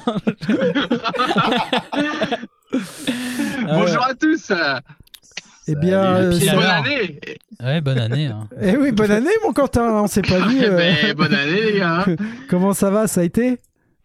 A ben, été ben, fatigué, fatigué le Quentin, mais fidèle au poste. Hein. Le Quentin, il est dans sa voiture devant sa maison. Hein Dans son studio. Dans son Dans studio. studio. Capitonné. Mes nouvelles voitures. Ah non, mais j'ai pris, je me suis mis dans l'ancienne Ah, il a toujours. Ah Il oui. garde ses marques. pour pas, pour pas la salir. Tu vois Il y a de la chip. Eh, eh, garde le plastique hein, sur la nouvelle, hein, à mon avis, pour pas la Ah salir, elle c'est elle- le mieux. Elle est pas neuve, hein. Elle est pas neuve. Je- eh, on a, on a pas essayé de gagner le match de dodgeball pour, il y a pas eu de prime. hein. Eh, c'est pas moi qui vais te vanner sur le fait que ta voiture soit pas neuve. alors, Du coup, on en était au challenge. On parlait un petit peu des challenges. On a fait un point sur la, sur la ligue mixte, enfin sur les ligues mixtes et euh, sur tout ce qui va autour, l'arbitrage, etc. Et là, on mettait cap, euh, cap sur, les, sur les challenges et on parlait du, justement du challenge euh, qui aura lieu à Libourne. Sur le fait que certains clubs aussi ne jouaient pas le jeu, peut-être des, des déplacements. Euh, alors, c'est ce qu'on pouvait reprocher aux équipes du Sud, mais quand c'est l'inverse, euh, bah, ça embête aussi les autres clubs. Et là, on parlait voilà, de, de la difficulté pour Nico de caser euh, tous les matchs. Donc, on va jouer sûrement du 2x10 et il a 96 matchs à jouer dans le week-end. Voilà où on en était. Ah, et ben, bon chance, hein. et, et juste pour me remettre dans le contexte, parce que j'ai pas une connaissance euh, énorme, les- il y a combien de catégories enfants? Parce que moi, j'ai vu des joueurs adultes qui jouaient également dans les, dans les ligues enfants. J'ai pas compris ça, moi. Il y a junior, minime et benjamin. Et junior, c'est moins de 18 ans, c'est ça? Junior c'est 17 15 euh, 15 euh, 15 17 ans. Ah, moi je joue avec l'équipe du DCO, hein, je vous le dis. euh, voilà. Et donc, il y a des joueurs, euh, de- par exemple, notamment de l'équipe des licornes, qui vont jouer les deux tableaux le Je- week-end de. Oui, qui vont sûrement jouer junior et mixte. Ok, c'est Ouais, ça que je ils sont pas Ah adultes. hein. Oui, mais je dis adultes, ils jouent en adultes. Ah oui, d'accord. Ils sont sur- Ok, ils sont surclassés. Et, et parfois, ils battent des adultes, Ah, même euh, de façon relativement régulière. Oui, Ils se reconnaîtront. Dans ce cas-là, en femme aussi. Ouais, ok. Euh, bah oui, ça fait quatre catégories finalement. Bah, ça fait une catégorie en plus de l'année dernière, parce que l'année dernière, il n'y avait pas de junior. Ouais. Bah, j'ai super. une catégorie en plus avec 6 équipes. Ok. Donc, euh, ça, ça- ça rajoute, euh, ça rajoute des matchs. Euh, et en plus, enfin, ce qui est compliqué aussi sur ce genre de challenge, bah, c'est les surclassements. Donc, tu peux pas for- forcément jouer. Après, voilà, je pourrais dire, euh, je m'en fiche des surclassements, mais bon, le but c'est pas de pénaliser les clubs parce que du, du coup, vu avec les surclassements, ils peuvent proposer plusieurs équipes, ce qui est quand même intéressant. Après, ce qui est problématique aussi, c'est euh, bah, les éducateurs qui sont souvent des joueurs adultes qui doivent s'occuper des équipes enfants. Donc, euh, quand tu fais le planning, tu te dis bon, attends, si je mets le match mix de, de Cali, je peux pas mettre en même temps leur match euh, Benjamin parce que sinon il y a personne Oui. pour les gérer. Euh, ce qui est compliqué aussi, c'est l'arbitrage sur le challenge mixte et enfant. C'est qui va arbitrer bah, Ça va être que les adultes. Donc c'est-à-dire que je peux pas faire jouer tous les adultes en même temps. Parce qu'il faut que j'ai besoin des adultes pour arbitrer. Donc euh, c'est un petit casse-tête là. J'ai j'y ai passé Oui. deux jours. Ouais. J'y ai passé deux jours. On n'y pense pas forcément, mais effectivement, c'est un vrai cas. Oui, Ouais, oui, ouais, vrai ce, ce challenge-là est compliqué par rapport à ça. Le challenge Ouais. open et femmes, il va, Oui, plus simple. il va être beaucoup plus simple à Ouais. organiser. Les hommes vont jouer, les femmes vont arbitrer, Ouais. et inversement. Ouais, ça tout le week-end. Voilà. Du coup, pour te remettre Oui, dans le euh, contexte, euh, Quentin, euh, tu veux qu'on te rappelle les, les clubs qui participent euh, au challenge mixte? Euh, Non, donc- c'est bon, je peux vous le faire de non, tête. mais hein. non, parce que comme tu veux te remettre dans le contexte, on va te dire où se trouvent les clubs, qui y sont, euh, quelles couleurs sont leurs maillots. Je m'en fous, on va te- je, vais, je vais tous les éliminer, moi, quelle que soit la couleur de leur maillot. Non, mais voilà, bon, euh, challenge mixte, euh, voilà, un peu compliqué, je vois, dans, dans l'orga, et j'espère Donc que il y a c'est quand que même. 4 clubs, repré- C'est ça. quatre clubs représentés, c'est ça Exactement. Ouais, Ouais, c'est ça. J'espère que ce Ah sera ouais. quand même une, une belle fête pour, euh, pour, pour Cali et pour Libourne, parce que c'est un coup de projecteur. Je sais que Fred il s'est engagé au niveau de la mairie pour Ouais, euh, ouais. Un certain nombre de joueurs, etc. Enfin, voilà, il y a. Ouais, c'est un peu décevant sans doute de son côté. Oui, bah pour en avoir discuté avec lui, euh, on connaît bien le Fredo. Ouais. Euh, là, je le vois, non, je le- je l'ai en visio normalement vendredi pour euh, caler l'organisation avec lui. Et c'est vrai que quand je lui ai dit le nombre Pour, d'équipes, pour le Cali, non? Ouais, Cali, pour- pour l'organisation. Cali. Mais euh, du coup, quand je lui avais dit le nombre d'équipes, le temps de jeu, le nombre de matchs à caler, c'est vrai qu'il, je pense qu'il voilà, il était un peu déçu. quoi. Et euh, est-ce qu'en enfant, tu as cet impact distance? Est-ce que la MD vient? Est-ce que La MD vient, mais par exemple, tu vois, la MD, euh, il m'avait envoyé un message très tôt. euh, parce qu'en fait, les, les équipes ont un mois avant la date pour donner le nombre Ouais. d'équipes. Et euh, la MD m'avait contacté deux mois avant en me disant, bah, est-ce que tu. Parce que nous, ça nous coûte de l'argent de venir. Bien sûr. C'est une petite asso en Mhm. plus. Euh, et moi, il m'a dit, moi, je m'engage à venir que si y a- c'est le club qui vienne. Ouais, ouais. Et le problème, c'est que je peux pas lui dire parce que le règlement, c'est un mois avant. Ouais. Et je lui ai dit, assaut, je lui ai dit, je fais, euh, bah voilà, je, je lui ai dit forcément qu'il y aurait, euh, qu'il y aurait les licornes, etc. Et je, je suis assez content, c'est sur la catégorie Benjamin, il y a tous les clubs qui sont représentés, il y a trois clubs du Sud, euh, il y a les gros clubs ah, du Nord. Alors, c'est-à-dire qu'il y a, il y a, il y a Toulouse, enfin, Toulouse vient, mais que en enfant Ouais. ou des choses comme ça. Toulouse, euh, Ah, ils ont que, dommage. ils ont Mhm. que des équipes, Ouais. euh, deux équipes Benjamin. C'est dommage qu'ils. Mais du coup, les coqs n'ont même pas une équipe mixte. Ouais, Non. c'est ce que je me suis dit Non, aussi. non. Alors je me dis, est-ce qu'il n'y a pas des histoires de double licence qui sont faites pour jouer Oui, avec, certain, euh, avec Cali, euh, avec la CDC Après les coqs, euh, on pouvait s'en douter dans le nom, hein, qu'ils avaient qu'une équipe euh, homme. hein. l'équipe, poulailler. Ça y est, tu peux, tu peux repartir, t'as fait ton boulot. Allez, Allez, C'est bonsoir. Gars. Allez, à 2024. du coup, ouais, non, euh, mais voilà, donc en fait, t'as beaucoup plus de clubs représentés sur le week-end. Euh, donc, t'as des Vikings, t'as la MD, t'as l- les coqs, du coup, Les seront là en coqs, ils ont une équipe euh, en entente avec euh, la CDC en minime Et Dodgeball et une Pyrénées. équipe junior. Et Dodgeball Pyrénées. Euh, De jouer le Pyrénées, non. y a rien. Aucune inscription. euh, et du coup, l'Ouest. Alors attends, attends, attends, il y, a- il y a un club qui s'appelle l'ACDC. Ouais, c'est le club de Libourne. Cali. C'est la CDC. euh, Nous, on, a, on attendait de le placer, Alors, en fait, ça va être rock'n'roll. Je- Non, mais Je te le dis. c'est qu'en fait, c'est que c'est que Fred m'en- m'engueule quand je dis Cali à chaque fois parce qu'en fait, il dit non, mais c'est pas Cali le nom du club, c'est ACDC euh, truc. Donc du coup, je me force à dire ACDC parce que je sais qu'il va m'écouter. Ok, du coup, Ah non, bah. nous, on va dire Cali. Euh, mais on va même dire Gali. Et euh, du coup, en fait, c'est l'Ouest qui est peu représenté. Rennes, Il y Fougères. a personne de euh, Rennes et personne de Fougères. euh, Évreux. Évreux Évreux. avait joué le jeu. Merci Manu. Je pensais pas que t'avais ça dans ta playlist. Et Ah, non, oui, non. parce qu'on va tous prendre l'autoroute pour aller au challenge de Libourne. J'ai fait des mariages. hein. Autant te dire que, que j'ai des choses Tu qui fais sont quoi, assez étonnantes. le 30 euh, Mais oui, c'est vrai qu'il n'y a pas Évreux en minime. Alors qu'ils Bah sont ouais, venus ils sur la, sont venus sur la en ligue. deuxième date et sur la troisième date qui était un peu tombée à l'eau. Ils étaient quand même venus. euh, Ouais, où ils ont été à Beauvais, ouais, Ouais. exa- etc. Donc Et là, ouais, ont- c'est dommage. Ouais. Ouais, Saint-Malo, c'est pareil. euh. Non, je- les dogs, les dogs de Saint-Malo.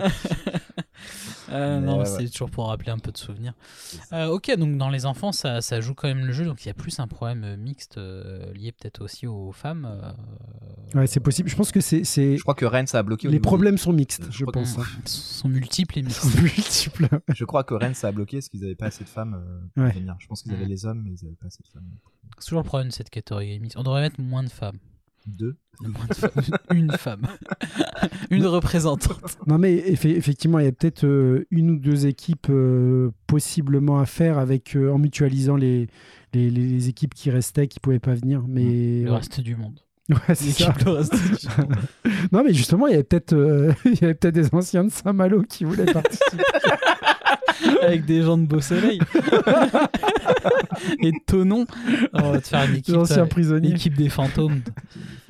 Euh, Mais, Non, euh, mais ce qu'on peut dire pour rassurer euh, notre ami Fred et, et rassurer les spectateurs, hein, les gens qui seront là, c'est que euh, bah, c'est effectivement super dommage de qu'il n'y ait pas plus d'équipes en mix, mais en tout cas le spectacle devrait être au rendez-vous parce que c'est c'est probablement le, le meilleur le- niveau. En tout cas, il y a les, il est très très très homogène Mm. entre les 5 six meilleures équipes. euh, dans les autres catégories adultes, en tout cas, il n'y a pas autant d'homogénéité.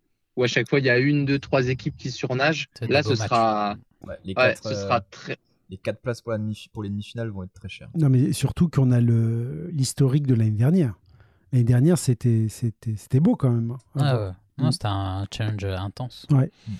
Euh, ok, on, on va basculer juste quelques mots sur le, le challenge euh, Open et femmes qui se déroulera quant à lui en, Ouais. en juin, En 17-18 juin, ouais. juin. Ouais, ouais, c'est ça. Euh, et c'est une nouvelle fois Beauvais qui, qui accueille. Ouais. Euh, Ça m'arrange pas, ça, les amis. Hein. bah, T'as qu'à dire ça à Alex. hein. Non, mais oui, et, on, et un grand merci quand même à Beauvais hein, qui sont. euh, Bah, qui dépannent bien. Ouais, qui Ouais. sont. Parce que là, toujours personne euh, voulait accueillir ou Bah, c'est comment ça se passe? Quand en, en septembre, quand j'ai repris le poste, j'avais envoyé toutes les dates et euh, les gens ont plutôt répondu euh, sur les ligues. Sur une journée, c'est plus facile à organiser. Et Ouais. Sur les challenges, c'était hyper compliqué. Bordeaux, via Fred, s'était positionné, mais après, vu que Fred il a créé un, nouveau, un autre club, Mm. il s'est positionné avec ce club-là. Et, euh, mais à l'époque, c'était Orléans qui s'était positionné aussi. Et euh, je pense que Céline s'était rendu compte qu'on n'était pas forcément capable de le faire. Le Et elle, a- elle a, elle a passé le, Pas assez de elle a, elle a donné quand même la décision assez rapidement dans la saison pour qu'on puisse se retourner. Personne n'avait candidaté. LDC, vu qu'ils orga- euh, vu qu'ils organisent l'UDO, ils font plus de challenge à mon avis. Ouais. Donc, Bah, au bout d'un euh, moment, t'es obligé, ça tourne ça. bah, c'est ouais, pour moi ça a rediscuté aussi. Ou il y a un accord tacite. Je, je sais pas trop. Je pense Ok. qu'il y a aussi une importance qui est donnée à l'UDO, Ouais. alors que c'est pas reconnu par la Fédé. Mais euh, Qui est un, qui est un Mm. super tournoi. hein. Mais qui est un On en a parlé dans, dans l'épisode précédent. mais euh, du coup c'est Beauvais qui s'est proposé. Et bah, merci à eux. Parce que sinon, Ouais, de- on était- de fou. Et ben le, le challenge est en train de prendre ses racines à Beauvais, chez les betteraves, si Ouais, j'ose et ça dire. pousse. non, mais, mais oui, non, non, mais cla- clairement, il y a. euh, Il y a eu des, des, oui, des problèmes d'organes, nous, notamment chez nous. hein. De toute façon, euh, on aurait aimé faire plus, mais c'est vrai qu'on s'est rendu compte qu'il y avait moins de, de, de bénévoles et il y a eu. Voilà, on a, on a fait des sondages et en fait, il n'y en avait pas assez de monde. Donc, euh, on se trouve bête à dire ça, hein, Mm. mais, mais on espère de, le pouvoir le faire, en tout cas, j'espère l'année prochaine. Où je... Oui, ou Je sais si pas on quand, fait mais- pas de challenge, je pense qu'on est, on est capable d'organiser des, des journées de ligue. Ouais, des Je journées pense de que Ça, ouais. on, ça, on Mm. saurait le faire. Mm. C'est vrai que le challenge, c'est une grosse orga. Euh, à l'époque, quand c'était Fred, euh, enfin Fred l'avait organisé en 2000, euh, 2016, le premier qu'on a organisé. Oui. C'est 2016. Quand je suis arrivé. ouais. Ouais, euh, du coup Fred, il avait, euh, enfin moi à l'époque j'étais secrétaire, donc on avait vachement bossé dessus. Après 2017. le 2019, on l'avait vachement Et bossé aussi. ouais. Et euh, c'est vrai que ça Mm. prend du temps et c'est sûr qu'il faut pas se lancer euh, si t'as pas de bénévoles euh, Ouais, qui suivent derrière. Ouais, C'est- et là-dessus, Beauvais, ils sont carrés. hein. Parce que les bénévoles et tout, euh, franchement. Ah oui, oui. Mais à chaque fois qu'on enfin, on a été vraiment tellement bien accueillis. Ah, c'est comme Et la buvette est au top. hein. Non, mais c'est avec l'UDO, avec la force des parents. euh, Ils font des croque-monsieur. à 2,50€. Mais Ça change. On en parle du café 1 euro. ça, c'est l'inflation, ça. C'est l'inflation. l'inflation. Euh, Euh, donc ouais, donc bah, merci à eux. On... Je sais pas si tu auras 4 terrains, parce que là-bas souvent c'était Si, 3. ce- Il y aura quatre terrains, c'est les quatre terrains de la dernière ligue. Ok, donc dans, sera- pas dans le gymnase de- du dernier challenge, mais Non. dans l'autre. Non, Ok. parce que dans l'autre, ils Mm. pouvaient pas faire quatre terrains. Ouais. Celui-là qu'on Ouais. a fait la Ouais. dernière date de ligue, ils peuvent Mm. faire quatre terrains. Ah, il y en a un sur le parking. euh. Sur le. Mais les, les lignes sont bien, on les voit bien. On les voit bien. On a mis des voitures pour faire la ligne d'activation. Au niveau éclairage, c'est top. On peut hein. jouer la nuit avec les phares. C'est comme dans Full Contact. Euh, Donc voilà, après, euh, ouais. je pense qu'on est encore un peu loin pour savoir le nombre d'équipes. Ils ont jusqu'au euh, 17 mai. D'accord. Ok. Voilà, pour Ouais, info, là, il y a arriver. deux. J'ai eu le retour que deux clubs, deux équipes open et deux équipes femmes pour hâte, là, on va voir les nouveaux maillots pour les challenges, ça, ça va être bien. et, euh, et DCO, une équipe homme, et- deux équipes hommes et une équipe euh, femme. Ça va, Quentin? Ça va, ça va. J'étais en train de me dire qu'on avait deux équipes hommes, c'est bien. Ah ouais, bah toujours, hein, les, les, les briscards sont, sont au rendez-vous. hein. Les marques. c'est là. Il y a une C'est- partie de l'équipe des, des marques, effectivement. Et, et moi, j'ai une question. Moi, euh, quelles sont les têtes de série pour les tirages au sort du challenge euh, hommes et femmes? Comment c'est calculé tout ça, monsieur le Alors, directeur en fait, des. Quentin, il veut juste savoir si c'est l'équipe 2 qui est tête de série ou si c'est l'équipe 1 de DCO. nor- Normalement, Bah, c'est les. Bah, ça m'intéresse effectivement parce Pour, que je euh, trouve que pour c'est un point de règlement qui mérite d'être éclairci. Si j'ai bien, bien lu le règlement, pour moi, c'est le- les derniers résultats des, des challenges. Enfin, le dernier challenge qui fait les têtes de série. Ouais, mais ça a été fait à la carte pour les ligues. Parce que normalement, on aurait dû être en Div 2. L'équipe 1 du DCO. Ouais. Parce qu'il y, a eu des- il y a eu des bricolages sur les ligues, parce qu'il y a des clubs, euh, par exemple mallettes. qui avaient refusé de jouer en une et qui s'étaient mis en deux. Donc c'est pour ça qu'on avait. Oui, mais on a deux en deux. Ouais. Mais c'est que. Non, mais Bon, voilà. Après, voilà comment ça a été fait? Moi, il y a, il y a deux clubs Il y a qui m'avaient contacté. Il y a deux clubs qui m'avaient dit. Les oui. Non, mais il y a deux clubs qui m'avaient contacté sur les cités qui m'avaient dit oui, on fera jouer des jeunes euh, pour, euh, sur les équipes 2 pour qu'ils puissent prendre du niveau. Et ça a été fait plus ou moins. On va pas rentrer dans ce détail-là. On va bon. encore avoir des problèmes. Mais euh, voilà, c'est pour ça que ça s'est passé comme ça. Mais normalement, c'est les derniers résultats des, des challenges. Sur les têtes de Ok. série. Super. Et bah super. Eh, après, Bah, eh, après, dans l'équipe 2, tu mets qui tu veux. hein. Bah voilà. hein. Enfin, je veux dire, euh, c'est juste qu'eux, ils jouent avec un maillot rouge, nous, on joue avec un maillot blanc. Ou marron. Non mais si, Marron. si- Ou marron. si l'année dernière on tombe contre Licorne en quart de finale, c'est parce que c'est les résultats du challenge 2019 qui sont pris en Bien compte. sûr. Et ils étaient tête de série numéro 4 parce qu'ils finissent quatrième. Hmm. Donc c'est pour ça qu'on tombe contre eux euh, en Hmm. quart de finale. Non, mais bon, après, euh, j'ai pas envie de dire peu importe. C'est Ouais, comme ça. euh, c'est Bon, peu qui- importe, c'était juste une question euh, aussi pour savoir si avec euh, plus qu'au-delà du cas de notre équipe à nous, euh, euh, c'était savoir s'il y avait euh, avec la création des ligues euh, Un une, impact. euh, un, un lien, euh, un lien, euh, peut-être une pondération euh, challenge ligue euh, pour faire un- une sorte de ranking entre les différents Mm. clubs euh, équipes Bah, euh, pour euh, pour le tirage au sort du challenge. C'était plus ça ma question. Non, ça n'a pas, ça pas été inscrit dans le règlement comme ça.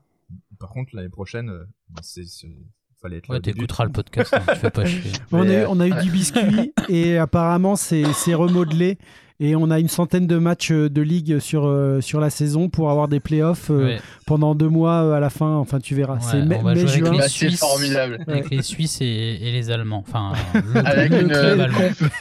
Avec un peu sur le modèle de la NBA, du coup, une conférence rouge et une conférence bleue. Exactement. Voilà. T'as tout compris. C'est ça la conférence. Ok, bah, c'est bon, j'avais- C'est pour après, non Ouais, Moi, J'ai hâte de voir la conférence Beau Soleil, Tonon, à Grenoble. euh, hop, hop, hop, ça, ça va. Oh putain. ça, ça, en temps de jeu, tu seras pas Eh. emmerdé. Hein. Et, et je suis en train d'assister à une bagarre de chat, les mecs. Oh putain, attendez. Je Ça, on le garde ou on coupera euh, le, truc des La chats? bagarre mais de c'est- chat. Le truc des chats. C'est dingue, c'est dingue ce qui vient de se passer. Moi, je pense qu'il faut le garder. J'espère que hein. c'était pas la mienne. Ah oui. J'espère que c'était pas ta chatte. ouais. Merde, c'est mon chat. Mais tu l'entraînes un peu? Non, bah non, elle, elle se bat toute seule, mais elle, elle a peur. en plus. C'est Fight Club. Ouais. Sont- Elle se bat contre un miroir. Il y en a un sous ma voiture, il se cache. Ah Euh, Bah bref, je vous coupe, mais c'était c'était marrant quand même. On va la garder alors. Du coup, euh, Donc, euh, ouais, les challenges. euh, les challenges et. euh, Et ce sera tout pour euh, cette si. saison euh, en France. hein. Ouais, ouais, ouais. Ah bah non, il y aura quand même l'apothéose de la saison euh, du, euh, du tournoi sur sable, qui sera le vrai dernier événement de la saison. C'est vrai, on en parle dans Ouais, les, dans les brèves. ouais, vrai. effectivement. Ouais, Non, mais oui, oui. ouais.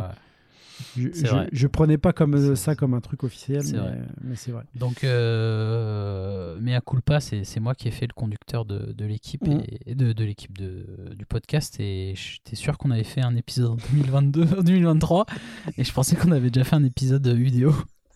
Donc je pense qu'on en parlera dans, dans le. Non, non, parce qu'on sait qu'on le fera pas. Euh, mais voilà, enfin, l'UDO, hein. c'était cool. Et euh, je sais pas qui a gagné, je sais plus qui a perdu. Chez les hommes. Moi, je peux vous dire que l'UDO, si on doit. Oui, très belle finale. Vous pouvez la voir sur YouTube. Elle, euh, une finale qui se joue sur un bloc raté, qui se transforme en catch. N'est-ce Ouais. pas, Manu? Ah, mais en Oui, plus, il- magnifique. il y a vos commentaires sur Commenté YouTube. euh, par euh, deux Ouais. pros. Donc on, veut pas, voilà, on veut pas euh, trop en parler dans le podcast parce que tout est dispo sur YouTube. et, C'est euh, ça. on vous laissera vivre ces finales euh, en temps, en- dans, dans- dans les meilleures conditions. Dans les conditions du direct. Voilà, exactement. Et trois belles finales où euh, on a vraiment des styles de dodgeball très différents. Euh, et vraiment, il y a, si on aime le dodgeball, on passe un moment à regarder ces finales. Ah, il y a du Et, foam, il y et a moi, personnellement, je... Euh, je vous invite à regarder la finale mixte et observer le joueur euh, numéro 7 de l'équipe bleue. Euh, euh, Les Kraken. C'est les des Kraken. Kraken. Des Kraken. euh, qui était, euh, d'a- d'après moi, le, le- le Le meilleur grand, joueur du tournoi. Le grand Ouais. là Ouais, le grand, Euh, qui. Ouais. a été le joueur le plus dominant du tournoi et qui a été, ma- qui était magnifique, tout simplement. Et On va c'est- voilà, Steven. que- Steve. Euh, Steve, il était, Steve- était, il était pas Stevie. mal. Il était chaud. Stevie, ouais. Ouais. Ouais. Mais en tout cas, oui, joueur. magnifique euh, tournoi, hein, super bien organisé, euh, qui était un cran au-dessus de l'année dernière. hein, que on a eu l'occasion de beaucoup le dire dans les commentaires. Et euh, ouais, on essaiera de revenir dessus, mais effectivement, enfin, déjà, ça, ça, ça mérite d'en parler, euh, d'en parler. hein, mais effectivement, on, on- on va. Ce sera dommage d'en parler en juillet, mais C'est ça, c'est ma- mérite. Mais on ma- en ma- parlera. malheureusement, c'est ouais, c'est mois de février. On est vraiment désolé parce que vous avez bien compris qu'on aurait aimé faire plus d'épisodes, mais on les a pas fait de toute Ouais, ils ont façon. été censurés. Voilà, c'est ça. Donc euh, on euh, peut plus dire ce qu'on ce qu'on veut et c'est Non, mais sur- Et puis au-delà de, de- du résultat, l'UDO, là, il y a eu quand même une. une- C'était encore plus cosmopolite. Il y avait beaucoup, beaucoup de pays représentés. Euh, Ouais, ouais, euh, ouais. et c'était cool hein, Mm. de, de voir ça, de différents styles de dodgeball et, et, et, et beaucoup, beaucoup de matchs qui se sont joués très serrés à, à la manche près. Ouais, Euh, un- donc très spectaculaire. Il y a un tournoi qui grossit et donc on a hâte de voir ce que ça va donner l'année prochaine. euh, Mm. Et euh, ouais, ça sera très intéressant. Et donc, euh, donc voilà, on va effectivement, on a, on Yes. n'avait pas prévu d'en parler. euh, et mais voilà, hein, c'est de toute façon l'UDO. Vous Un en classique avez, maintenant. ouais, voilà, c'est devenu un classique. Vous avez pu notamment suivre sur les réseaux sociaux et effectivement, c'est sur YouTube. Et il y a pas mal de matchs, donc et notamment les finales. Qu'on vous vraiment, on vous conseille de les regarder.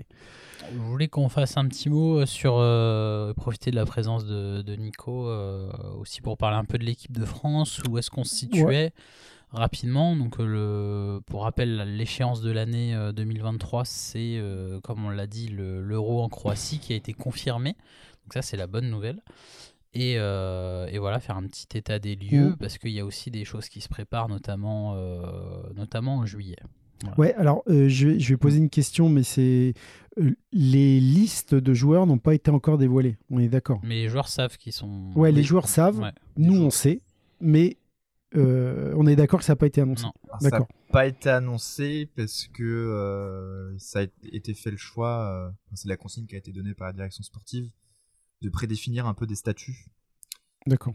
pour que les joueurs soient pas surpris en fait quand ils vont arriver à l'euro, euh, pour Comme éviter je pense fait des incidents, Mm, mm, mm. voilà. Mais euh, et euh, donc il y a des joueurs qui ont réfléchi par rapport au statut qui ont, D'accord. qui ont Ok. été annoncés. Oui, donc en, en fait, c'est pas totalement Alors verrouillé. là euh, normalement c'est bien verrouillé. D'accord. Je pense que ça devrait pas tarder à sortir sur les D'accord. réseaux, euh, en tout cas les listes. Non, on va pas en parler. En mais tout ouais, cas, mais ouais. en tout cas c'est c'est ça. ouais, 99% c'est verrouillé. D'accord. Ok, c'est bon. Donc un, un groupe est Il constitué. y aurait, il y aurait, ça veut dire qu'il en reste un qui n'a pas décidé. Ou une. Ben, ça voudrait dire qu'ils sont 100, ce qui n'est pas le Bah, cas. ça voudrait dire qu'ils sont 100. On a oublié une information importante. Vas-y. On a un nouveau directeur sportif. Alors ça aussi, est-ce que c'est officiel? Ah oui, oui. c'est officiel. Ah, euh, c'est officiel. et puis, et puis il charbonne le, le garçon. Donc, euh, donc ouais, notre, notre UU national euh, s'est vu confier la, la lourde tâche de, de remplacer Alice euh, à la direction sportive. Ouais. Et bravo à lui parce qu'il a déjà bien charbonné sur certains sujets et, et c'est pas une tâche facile. Donc euh, c'est toujours bien d'avoir des bras en plus et, et c'est quelqu'un qui est quand même assez fédérateur avec son. ouais, il a ses qualités et ses défauts, mais Il a été un super capitaine à la Coupe du Monde, euh, à l'Euro également. Donc c'est voilà, c'est une bonne personne et qui sait, qui sait dire non aussi. Donc, euh, donc voilà. Ouais, et j'ai envie de dire euh, des bras en plus, mais surtout une langue. Parce que lui, justement, son, son talent, c'est de, c'est de converser. ouais. Ouais. Non, Mm. c'est de converser et, et de, de, comme on dit, euh, ménager la chèvre et le chou. Non, et euh, c'est ce qu'il fait. Enfin, il y avait besoin. Enfin, Ouais. c'est sûr qu'au début c'était le bureau fédéral qui avait repris et c'était Vincent. Et je pense qu'il avait vraiment peut-être l'idée d'aller faire, d'aller au bout jusqu'à l'euro, mais je pense qu'il s'est rendu compte qu'il avait pas forcément le temps. Pour comprendre, vie de famille, à Fédé, il y a déjà beaucoup de choses. Ouais. Et c'est vrai que nous, en tant que coach, et en plus coach novice, parce qu'il a été fait le choix de prendre des coachs non joueurs, Mm. c'est vrai que moi j'avais beaucoup de questions par rapport à Vincent. Je, je disais, mais j'ai l'impression que ça allait pas assez vite, euh, etc. Et je pense qu'il s'est rendu compte qu'il fallait un directeur sportif. Ouais, puis Et depuis qu'il y a Yuri, de guerre. hein. Euh, puis qu'il y a Youdou, enfin en gros les décisions ça va beaucoup plus vite, Ouais. euh, on a des réponses beaucoup plus rapidement et c'est beaucoup mieux pour nous. les- Enfin moi je suis soulagé d'avoir Yuri aujourd'hui. Tu demandes un truc, il dit non. non non mais franchement j'ai des, enfin j'ai vachement échangé avec lui et c'était, enfin c'était hyper important quoi. Et du coup c'est bien d'avoir de nouveau un directeur sportif à plein temps. on va dire. Ouais, super. Mm. Euh, très bien. Donc, coup- ouais, la constitution du groupe, vas-y, Kéké. Ouais. Ouais, non, mais même euh, avant de parler de, de- de cette constitution, là aujourd'hui, est-ce que en tant que coach, et vous êtes déjà défini par catégorie des, des objectifs ou, ou pas ou... Enfin, moi je sais, il y a des choses qui ont été annoncées sur les, sur les stages, mais Bah, c'est clair aujourd'hui. Ouais, si ça a mis beaucoup de temps euh, à se décider, on va dire en gros sur quelle équipe on priorise, euh, etc. C'est parce qu'il y avait des joueurs, euh, on savait pas trop s'ils allaient venir ou pas, ce Mm. qui a peut-être fait pencher. Enfin, ce qui a créé ces indécisions, c'est l'indécision de certains joueurs. De... Attention, parce que nos amis suisses nous écoutent. Euh, là, on leur donne des informations et on fait un gros coucou à Corentin qui nous a relancé euh, sur le fait de sortir un épisode. Donc, c'est le moment aussi de lui faire une petite dédicace. Voilà. Et euh, donc cette indécision, c'est ce qui fait que ça a créé une indécision sur le choix. Mais là, non, enfin, je pense pas que ça va changer, enfin, j'espère pas. Euh, c'est hommes et femmes qui sont prioritaires et mixtes un peu moins, en sachant que moi, quand j'ai fait ma liste hommes, en collaboration avec Julien, je lui ai quand même laissé des hommes pour moi avec des niveaux intéressants et des petits jeunes pour qu'ils prennent du temps de jeu et qu'on puisse les observer pour l'avenir. Je pense que je, lui- je lui ai laissé des hommes assez Ouais, solides. non, Après, en, hein. en femmes, c'est un peu plus léger parce que voilà, on a vraiment priorisé les femmes, mais je pense qu'il y a quand même une équipe assez intéressante en, en mix pour au moins sortir des poules, je pense. S'ils se débrouillent bien. est- Mais bon, après, ça dépend du tirage, Mm. euh, de plein de choses. On a vu des, des pays, euh, des Mm. nations qu'on n'attendait pas. euh, Moi, je me Mm. vois encore euh, dire l'Espagne, ils savent pas, ils savent pas jouer. euh, les, Bel- ont les Belges, on va hein. leur rouler dessus. Enfin, tu, voilà. Aujourd'hui, je pense qu'il n'y a plus de. On n'a aucune certitude, Ouais, il y a- c'est il y a clair. Il y a encore le haut du panier Ouais. bon, qui, qui Oui. a, qui a de l'avance, Ouais. mais après, ça, ça tend à se, à se resserrer un peu. Mm. Totalement. Mm. Je- après, voilà, je pense qu'en termes de résultats, les femmes visent le même, voire mieux. Je pense qu'elles peuvent faire mieux. hein. Voilà. Euh, Ça va se jouer dans la, dans la cabesse. hein. C'est ça. Et, euh, La cabette, ça. Et après, sur les, sur les hommes, je pense que la place de huitième l'année dernière, elle est vraiment pas relative euh, par rapport au niveau de l'équipe. Et je pense que ça pouvait faire mieux que ce- cette huitième place. Donc, oui, euh, Ça va jouer dans la cabesse. après, voilà, ça, ça- ça dépend du tirage. Le but, c'est de sortir des poules. Après, Ouais. ton quart de finale. Oui, bon, parce que moi, je partage pas ton avis. Je pense que la place de huitième l'année dernière, elle est, euh, elle est, euh, elle est pas malheureuse. Non, non, ah, ah, oui, mais en fait, ce qui veut dire, c'est par rapport à la qualité intrinsèque des joueurs, on peut faire Oui. mieux. Mm. Mais euh, je suis d'accord avec toi sur le fait que l'euro, pour moi, a pas été euh, très bon et d'être huitième, au final, c'est pas, pas immérité. euh, Mais il y avait, pas une super mais oui. performance. ouais. C'était pas une sous-performance, mais il y avait des équipes derrière, par exemple comme la République tchèque, Ouais. qui était largement supérieure, je pense, Mm. Euh, et qui a fini derrière au classement. Donc il n'y a pas que la place, euh, il y a aussi Mm. le, Il y a le tirage. il y bah, a le tirage, choses. euh, il y a le tirage euh, euh, ou qui, qui influe énormément. Il y a même la Suède, je crois, qui était derrière, nous- de- oui, Je crois aussi. derrière ouais. nous. euh, la Suède qui perd 13-11 contre l'Angleterre et, et qui finit. Mm. donc, donc voilà, il y a, il y a le niveau homme à l'euro et, Et et hyper, hyper, hyper dense ouais, entre, le, entre le quatrième et le 13-14e. euh, Bah c'est ça, c'est à la de manche près. hein. Mm. Non, mais et puis, il y a, enfin, là, il y a beaucoup de joueurs qui ont besoin de- d'expérience Mm. et de gagner d'expérience. Donc, Mm. euh, forcément, bah, euh, l'euro a aidé à ça et chaque Oui. compétition va aider à ça. Mais, euh, enfin, moi, de toute façon, avant l'euro de l'année dernière, moi, je sais que, en tout cas c'était mon ressenti, on se voyait, on se voyait trop beau. Et que bah, quand euh, vous êtes face à l'adversité en face et que vous pensiez que vous alliez gagner un match avant de le jouer et que vous voyez que ça va pas se passer comme ça, et bah, à la fin vous pouvez craquer. Et bah, plus vous en bouffez des matchs comme ça, plus vous serez fort dans la tête. Et je pense que bah, 7 euros, j'espère que les gens euh, seront plus forts dans la tête, en tout cas les, euh, tous, les, tous les joueurs qui venaient d'arriver l'année dernière. Et c'est ça qu'on veut voir. Mais moi, je, c'est effectivement quand j'entends Quentin qui pense que c'est pas immérité, moi je pense que c'était un résultat logique d'une certaine façon. Il y a eu, euh, ça, ça s'est beaucoup joué dans la tête aussi euh, de, pour pas mal de joueurs. Mais il y a une marge de progression pour Mm. moi, donc c'est- Mm. voilà. Enfin, moi, je, je voudrais faire mieux que la huitième place. de- Ah bah, de évidemment. ouais.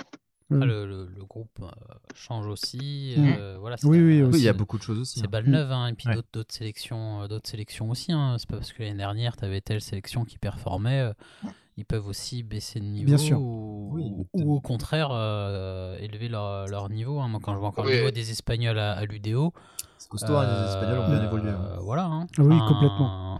Non mais moi je pense que l'année dernière on y allait trop confiant. Et, cette année, voilà, faut, faut juste euh, prendre de l'expérience. Quand vous voyez les autres équipes Il n'y a pas de qui, match. mais qui performent et qui, et qui restent à, à leur niveau. Mais, mais regardez l'expérience que les joueurs ils ont dans, sur- dans ces équipes, c'est complètement dingue. Mm. Et donc, euh, justement, par exemple, ça pose un problème pour l'équipe d'Autriche. Ouais, qui qui- renouvelle pas son, Bah oui. son vivier. ouais. C'est, c'est- on sait qu'il y a des joueurs qui vont arrêter à la Coupe du Monde euh, l'année prochaine. Euh, et c'est l'équipe d'Autriche dans deux ans. À quoi elle va Moi, ressembler j'ai on sait reçu mon passeport autrichien. Gunther.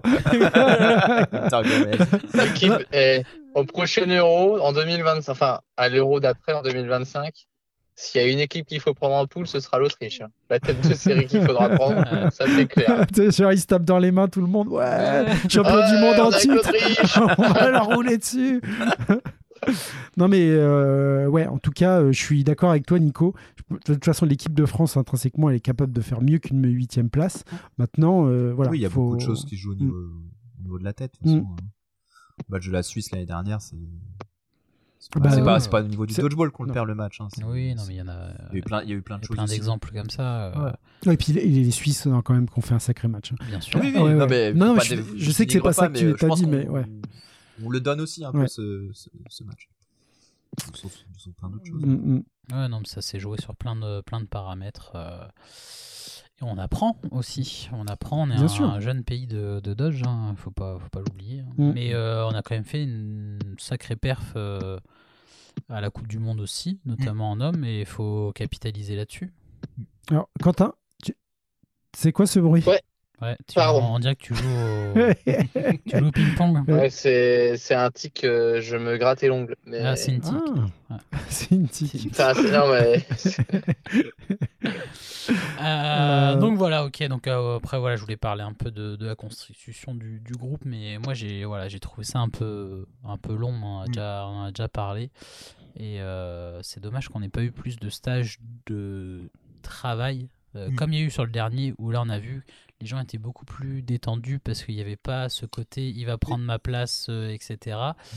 Et franchement, c'était un plaisir de fou ce dernier, euh, ce dernier stage. Moi, j'ai j'ai kiffé, alors que les autres, j'ai quand même beaucoup moins kiffé.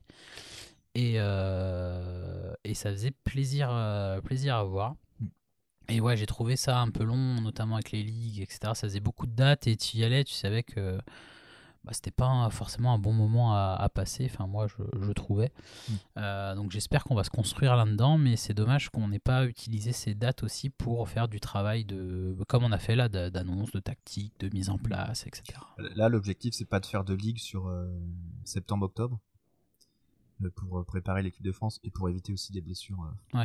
Ouais. des blessures bêtes. Euh, L'idée, c'est d'en faire, euh, je pense, un assez rapidement en début septembre. Bon, éviter le week-end de la rentrée scolaire, bien sûr. Euh, et un en faire en octobre, euh, début octobre. euh.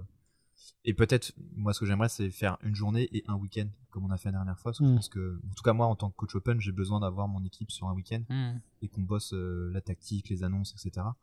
Euh, voilà. Ouais, puis après, cette voilà. construction de groupe, Ouais, c'est ça. passe Et par après, il y a la construction de groupe parce que c'est vrai que le- les groupes ont changé. Il y a quand même beaucoup de. il y a ouais. des gens qui sont partis qui avaient aussi leur importance par rapport à leur expérience. Voilà, je pense qu'il y a des joueurs qui vont manquer aussi à ce groupe-là. Euh, et on a apporté beaucoup de sang frais aussi, parce qu'il y a aussi eu ces départs d'anciens. Ouais, bien sûr. Et euh, donc euh, voilà, il y a, il y a aussi, je pense, au-delà des groupes euh, de catégories, il y a aussi le groupe France aussi un peu à, à fédérer, parce qu'il y a beaucoup de jeunes. Il y a aussi un écart de génération Ouais, qui est et assez puis- important. Puis on a connu des, Mm. des années, on a déjà discuté avec Vincent, des années assez troubles où en équipe de France, bah, c'était pas un plaisir entre. Enfin voilà, on n'était même pas coéquipiers, enfin la discussion était compliquée. Et Mm. on a connu des années merveilleuses où voilà, ça c'est la glace s'est brisée, où des gens sont devenus des, des amis. Et, et enfin moi, l'Euro 2019, euh, il y a eu, bon, y a eu pu, il peut y avoir des couacs pour certains, mais moi c'est une de mes meilleures expériences. Mm. Et là où j'ai rencontré des, des gens que je croisais depuis des années euh, en ayant des a priori ou autres, où on s'est découvert et, et depuis, euh, il y a quelque chose de fort qui s'est créé. J'espère qu'on arrivera à créer ça avant l'euro et que l'euro ne servira pas à créer ça, mais que ce Mm. sera fait avant pour capita- capitaliser là-dessus. Surtout qu'on a plusieurs mois pour le faire. Mm. Et oui, c'est faisable, hein, Mm. clairement. Mais oui, on va, on va pas expliquer tout ce qu'il y a parce que c'est vrai qu'il y a, il y a un programme, j'imagine, qui est, je veux pas Bah, dire est- secret, mais il- j'imagine qu'il reste. Il est euh, pas ouais. encore calé, mais dans C'est l'idée, c'est qu'il y ait deux dates en septembre et en octobre. Mm. Et moi, j'ai dit clairement que je ferais pas de ligue pour éviter des blessures. euh, Très bien. Et, du coup, avant, on a eu un- on a, euh, un petit tournoi surprise qui s'est créé euh, là euh, en Italie. On a le droit d'en parler. Ouais, c'est. Oui, oui, on- ok. non, mais très bien. Non, mais je... Ok.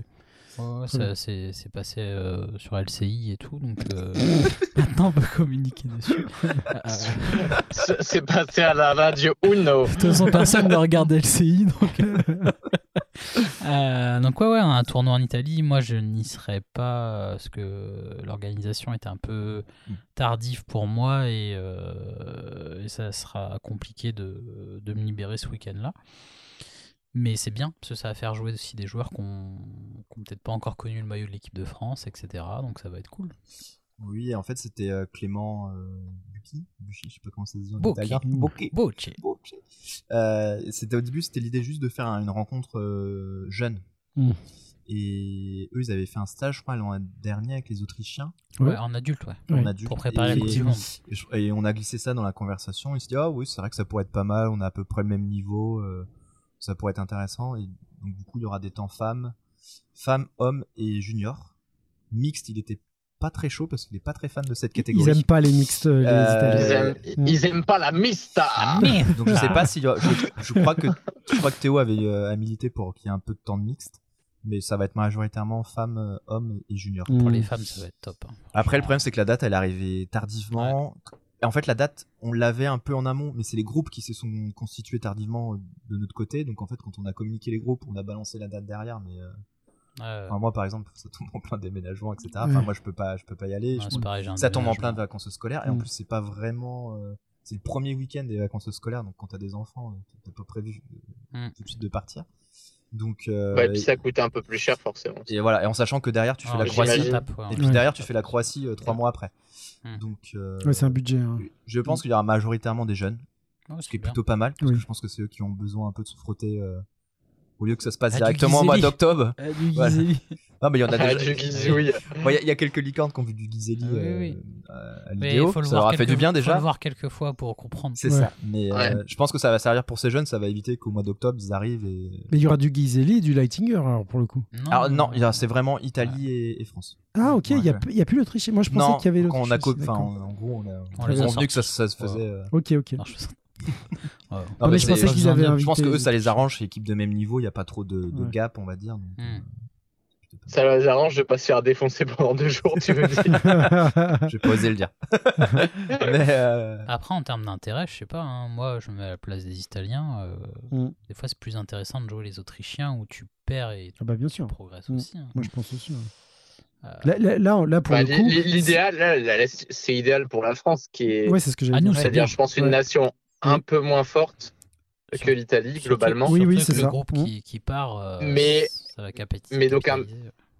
Oui, ils vont capitaliser. et C'est pas des matchs, tu te fais rouler dessus, c'est tu, tu peux jouer. Oui, oui, non, Euh, donc exactement. c'est c'est ça qui fait progresser, quoi. Parce qu'au sein de la sélection italienne, tu as des, quand même des gros écarts de niveau aussi. Oui, c'est- Euh, tu as des joueurs extrêmement forts et des joueurs de notre niveau Mm. aussi. Bah, on l'a vu au championnat du monde, hein, il manquait quelques joueurs, c'était Ouais. plus la même équipe. hein. Ah ouais, ouais, Mm. ouais. Oui, tout- tout à fait. et- Mais par contre, collectivement, ils sont plus forts. Oui, oui. Euh, je pense même qu'il y a, si tu enlèves euh, un ou deux top top joueurs, euh, individuellement, l'équipe de France est aujourd'hui plus forte, mais collectivement moins forte. Ah bah ça, Euh, j'en suis persuadé. de façon assez nette. De Oui, façon assez nette. Non, mais après, l'équipe Euh, donc euh, ça, ça peut être de l'opportunité de, de bien apprendre de ça aussi. ouais. et l'équipe d'Italie a plus l'habitude de jouer entre elles hein, Oui, dans ensemble. Il y a- donc, voilà. euh, Et et puis il y a le des- groupe est constitué depuis plus longtemps. C'est ça, voilà. Euh, Non, mais c'est c'est ce qui est important aussi dans l'équipe de France, c'est de constituer le groupe. C'est pour ça que moi, à chaque fois, je répète, c'est bien beau, on a une équipe de France, mais là, on n'a pas une équipe de France qui se connaît Oui. euh, très bien depuis Mm. des années. Et c'est pour ça que c'est génial d'avoir les jeunes. Moi, je connais Mais- pas les noms des gens. non, mais là, là, là euh, il, faut, il faut connaître la déroute tous ensemble pour euh, gagner. Moi, je souhaite, hein, je souhaite à cette équipe de- de- de- d'aller le plus haut possible. Mais, mais la défaite, euh, ça fait grandir. hein, euh, et surtout à leur âge. hein. C'est le vrai- de toute façon, c'est le vrai enjeu du, Mm. de l'euro hein, pour moi, c'est que il y a une espèce de. C'est de perdre. Non, non, mais il y a, y a y a- non, non, Non, c'est- mais c'est pas une fin en soi. moi, non, mais il y a une espèce de page qui se tourne et comme tu sais pas comment tu vas rebondir derrière, tu sais pas si Mm. tu vas rebondir immédiatement Mm. ou tu Mm. vas avoir un petit creux, Ouais. mais tu faut que tu passes par ce creux pour Mm. avoir de belles expériences derrière. Ah bah clairement, il y a beaucoup de facteurs euh, de performance et là, euh, effectivement, il y a une nouvelle génération qui a besoin de qui a besoin de vivre tout un tas de matchs, des Mm. matchs gagnés, des matchs perdus, des matchs serrés, des, ça. des, des grosses victoires. Mm. Et, et voilà, c'est et peut-être l'Euro ce sera un énorme succès et que la compétition d'après non, ou Mm. peut-être que ce sera plusieurs échecs pour ensuite gagner. Tu peux pas savoir, mais Mm. mais c'est des étapes quoi. Ouais, les, les Britanniques, avant de revenir là au championnat du monde, euh, enfin, le, le dernier championnat d'Europe en 2019, euh, ils se font battre alors que c'était jamais arrivé, notamment en mixte. Mm. Et euh, Oui. voilà. Donc euh, après, je dis pas qu'ils ont, ils ont, ils ont, ils ont pas regagné par exemple ce championnat du monde là, mais ils, ils sont, ils sont revenus au niveau et, euh, et ils ont, ils ont, ils ont rien lâché. Ça Mm. part, euh, voilà. Enfin bref. Mm. Mais c'est, moi je suis, je suis très curieux en fait de, de voir le niveau euh, et j'ai vraiment hâte de voir le, le- le niveau en Croatie. Je pense que ça va être vraiment intéressant. euh, Je de pense voir que le niveau ça. global va Mm. être dingue. Ouais. Parce que déjà, l'année dernière, championnat d'Europe, championnat du monde, c'était quand même euh, homogène et il y avait eu un vrai, une, une vraie amélioration par rapport à, aux dernières compétitions internationales, sachant que les gens n'avaient pas joué à haut niveau depuis trois ans, Mm. au, à haut niveau euh, de sélection. Oui, c'est vrai. Donc, de voir ce niveau-là après trois ans sans rien, là, après un an où les gens ils ont rejoué à fond et se seront entraînés à fond, ça va être dingue. Le niveau, il va augmenter. euh, ça va être euh, du vrai sport de haut niveau, quoi. Genre, euh, euh, vraiment avec, à mon avis, de la professionnalisation, entre guillemets. hein. Ce qui est toujours Mais- dur, c'est voilà. j'espère que la Fédé euh, française, en tout cas, euh, prendra deux timers avec eux. Parce qu'au bout d'un moment, ça fait plusieurs compétitions que ça arrive. euh. Non, mais je sais pas, c'est une catastrophe. Mais bon. ouais. Enfin Euh, bref, très un petit bien. mot sur quelques brèves rapides, pas besoin de rentrer dans les, dans les détails, mais c'est des choses qui sont passées un petit peu sur les, sur les réseaux depuis, euh, depuis le dernier podcast. Alors Non, en euh, 2019. ouais. Euh, du coup, il y a l'élection présidentielle. Euh, donc non, il y a eu euh, aussi l'Open de Bordeaux qui, Ouais. qui s'est joué, voilà, donc une compétition qui n'est pas reconnue par, par la Fédé. Et nous, on a une petite délégation gauloise qui est partie là-bas, non reconnue par, par le club, euh, les marques, euh, qui, euh, qui a fait une, une belle deuxième place, malgré le, le taux d'alcoolémie qu'il pouvait y avoir dans l'équipe. Donc, donc voilà, donc, je pense à un, beaucoup de, de projecteurs sur, sur le Dodge, surtout dans le, dans le sud. Et, euh, et voilà, donc c'est c'est à saluer. Et Fred qui est toujours très moteur euh, là-dessus. Euh, Et notre Jean Alési qui est moteur, si c'est pas une bonne métaphore. euh, sinon, j'ai vu passer, j'ai pas, j'ai pas écouté, mais il y a eu une petite interview de, de Sidi qui a participé à un petit podcast pour rzn.fr avec, euh, voilà, ça parle du Dodge, c'est bien. Euh, Il y a un nouveau club à Grenoble qui s'est monté avec, si je dis pas de bêtises, Romain Devreux. euh, qui a monté donc les Tétralire Dodgeball Club. Il est parti vivre là-bas, ça?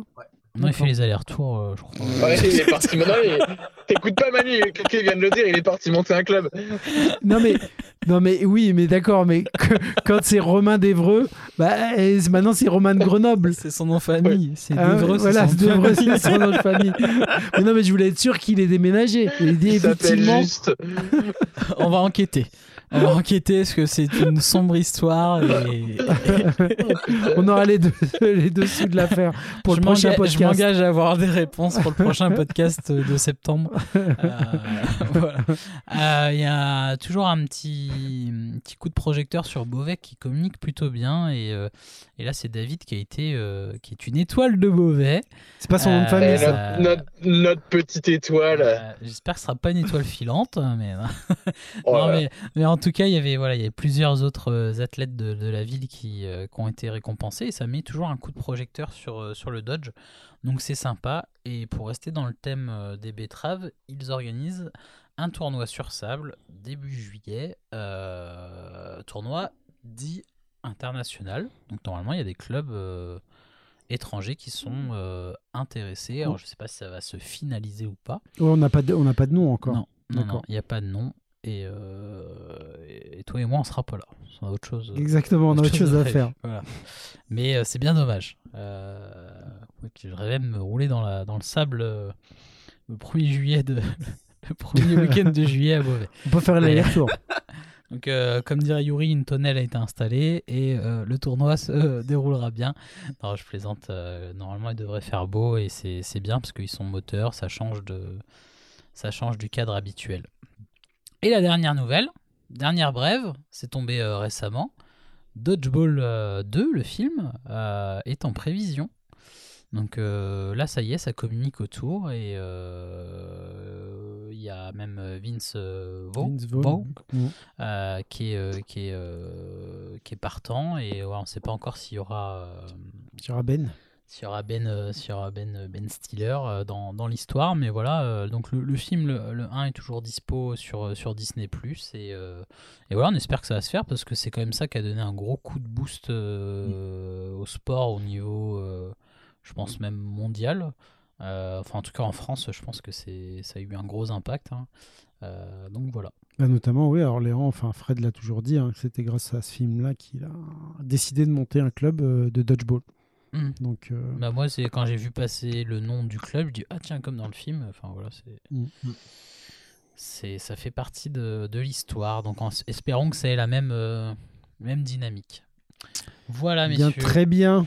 Donc euh, les recommandations de Quentin. Qu'est-ce que- Oh bah non, mais les gars. eh, oh. Et vous m'en demandez trop. Déjà, euh. eh non, mais en plus, vous me faites les brèves à la fin. Euh, Bah oui, parce qu'on t'attendait. bah oui. Ben ouais, mais moi je suis pas prêt là, je vais vous laisser commencer. Je suis en train de me concentrer fort pour pas vous dire les barres chocolatées d'Aldi, euh, donc, euh, Euh, donc franchement, pas, franchement laissez-moi pour, passer en dernier. t'as pas un plan pour endormir les enfants euh, rapidement euh, en moins de Oh 30 non, minutes. ouais, Quelle galère. Ah non. Quelle galère. Euh, Euh, je sais pas ok, on va te laisser réfléchir. Euh, moi, alors, moi, j'en ai une qui que est. Je pense qu'on va Ok. être proche. donc, euh, Moi, en ce moment, je suis dans le, Ah, dans le ça va. documentaire Netflix. Oh Et- putain, Emmanuel. Les Ouais. vignettes. Si, si, je, je te jure que j'allais dire un documentaire Netflix. C'était Et- l'idée. J'étais en train de regarder le titre parce que je me souviens plus. Il était sur T'étais en train de regarder le documentaire, justement. Non, ce qui- Quel- C'est choisi pour vous, il était dans cette catégorie-là. Et ça, c'est super. C'est le truc sur les réseaux là? Non. que tu vas dire Ok, c'est bon. C'est la, Non, terre, non. la terre est plate. là Alors, notamment, alors, je peux, je vous recommander, bien sûr, le documentaire sur les platistes, qui est, qui est un petit chef-d'œuvre. Une masterclass, comme on dirait aujourd'hui. C'est à mourir de rire. Mais c'est pas ça que je voulais vous recommander. Mais vraiment, là, si vous voulez. Si vous... Deux heures de plaisir avec les platistes, hein, c'est voilà, ça c'est recommandé, ça c'est c'est un classique. Et non, alors c'est euh, Florence Cassé, Florence Cassé qui a été incarcérée euh, au Mexique pour euh, Oui. pour enlèvement. Alors c'était en 2005. Donc, alors, vous, peut-être que vous vous en souvenez pas à l'époque, mais Ah, moi, je Ardisson, il en souviens, parlait je m'en beaucoup. souviens très bien. Bah, euh, Ardisson, il en parlait beaucoup à cette époque-là. Après, l'affaire a été beaucoup plus euh, politique. Euh, mais Et justement, le c'est son avocat Franck Berton. Euh, ouais, ça doit être. Oui, oui, qu'on voit euh, beaucoup dans le documentaire et qui est associé à un, un- un avocat aussi euh, mexicain. Mais donc, c'est en cinq parties, donc ça dure quand même cinq heures. Ah ouais. Et en f- c'est- c'est. Moi, je connaissais vraiment de, de très loin. Et moi, honnêtement, je pensais qu'elle était peut-être coupable. L'histoire, c'est n'importe quoi. Mais quand je vous dis c'est n'importe quoi, au bout du troisième, vous pensez avoir tout compris sur cette affaire. Faut tout regarder. C'est n'importe quoi. Il y a Sarkozy qui intervient, l'ancien président du Mexique qui intervient. N'en dis pas trop. Voilà. Non, mais au moins, vous savez que ça a été fait dans les règles de l'art. Il y a de la guest. Non, mais c'est vra- vraiment cette histoire Florence Il y Cassé a au de la Mexique. c'est n'importe quoi. Donc, je vous le conseille. Et, euh, et voilà. Et j'espère que tout le monde va regarder ça, qu'on en parle la prochaine fois. Parce que vraiment, c'est un film. Et euh, vous, vous, vous voulez l'écrire. Vous vous y croyez pas, cette merde. Voilà. Moi, je vais vous dire un truc. Si j'ai pas une heure de temps en temps pour faire un podcast, j'en Oui. ai pas cinq pour regarder ce film. Alors que peut-être que si, si tu regardais ça, tu, tu serais, tu serais peut-être plus détendu aussi. hein. Ça, ça change les. Ça change et tu pourrais le, endormir le, le petit bout euh, devant ça, tu vois. Un petit, un petit câlin C'est- devant un petit. euh, Devant une prise d'otage. re- Sarkozy en re- guest. regarde, regarde les platistes avant. Au lieu de regarder des combats de chats dans la rue. Ouais, Enfin, non, mais je veux c'est dire, au bout d'un moment. euh, Optimise. Ouais, bon, euh, Nico, t'as quelque chose? Bah euh, non, je savais pas qu'il fallait venir une recommandation. Mais- Non, mais je savais jamais pas, le mec, c'est la deuxième fois qu'il vient. Non mais j'ai pas pris quelque chose de drôle après. Je... Non, pas Ah non, c'est pas drôle, forcément drôle. Bah, euh, Florence Cassé, c'est du sérieux. Hein Alors non non, moi mon équipe mixte, euh, je leur ai envoyé la vidéo, mais là on est en plein playoff NBA et euh, moi j'adore regarder les interviews et tout. J'ai trouvé l'interview de Giannis euh, Antetokounmpo après son élimination. C'est une des plus belles euh, réponses d'un sportif après un échec. Ok. Et du coup, pour ceux qui l'ont pas regardé et qui font du sport et qui ont perdu des matchs ou qui en ont gagné, euh, je trouve que c'est une des plus belles interviews euh, d'après défaite. euh. C'est mieux que Kanto qui avait dit euh, Je parle pas anglais, tu te démerdes.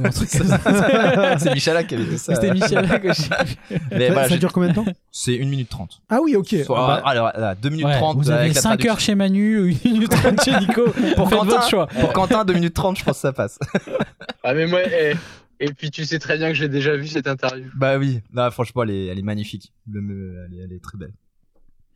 et bah très bien, bah, j'irai regarder vous, ça. Je suis crevé, je regarde des matchs de NBA jusqu'à 1h du matin, je suis complètement con. Et moi, quand je donnais les. Voilà. Florence Cassé, non, jusqu'à 1h du matin, non Non, mais moi, j'ai jamais autant suivi la NBA que quand je donnais des biberons la nuit. hein. C'est, j'ai jamais autant su- suivi la, la NBA en direct. hein. C'était, euh, je peux pas dire que c'était un des meilleurs moments de ma vie, mais loin de là, loin de là. C'était c'était euh, c'était qui euh, le champion cette année? Je sais plus, c'était en 2000. euh, Nico va savoir, c'était 2015.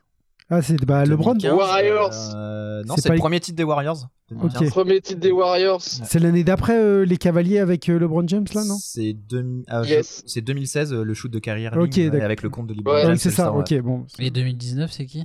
2019, c'est. Toronto Raptors. Ouais, et 2020 dans la bulle, c'est les Lakers. Non, mais 2000, euh, 2019, euh, pour Thiago, j'ai dû moins regarder la NBA, je pense. mais je me rappelle 2015. Il y avait euh, Drake sur le terrain euh, à Toronto. Il y avait une règle?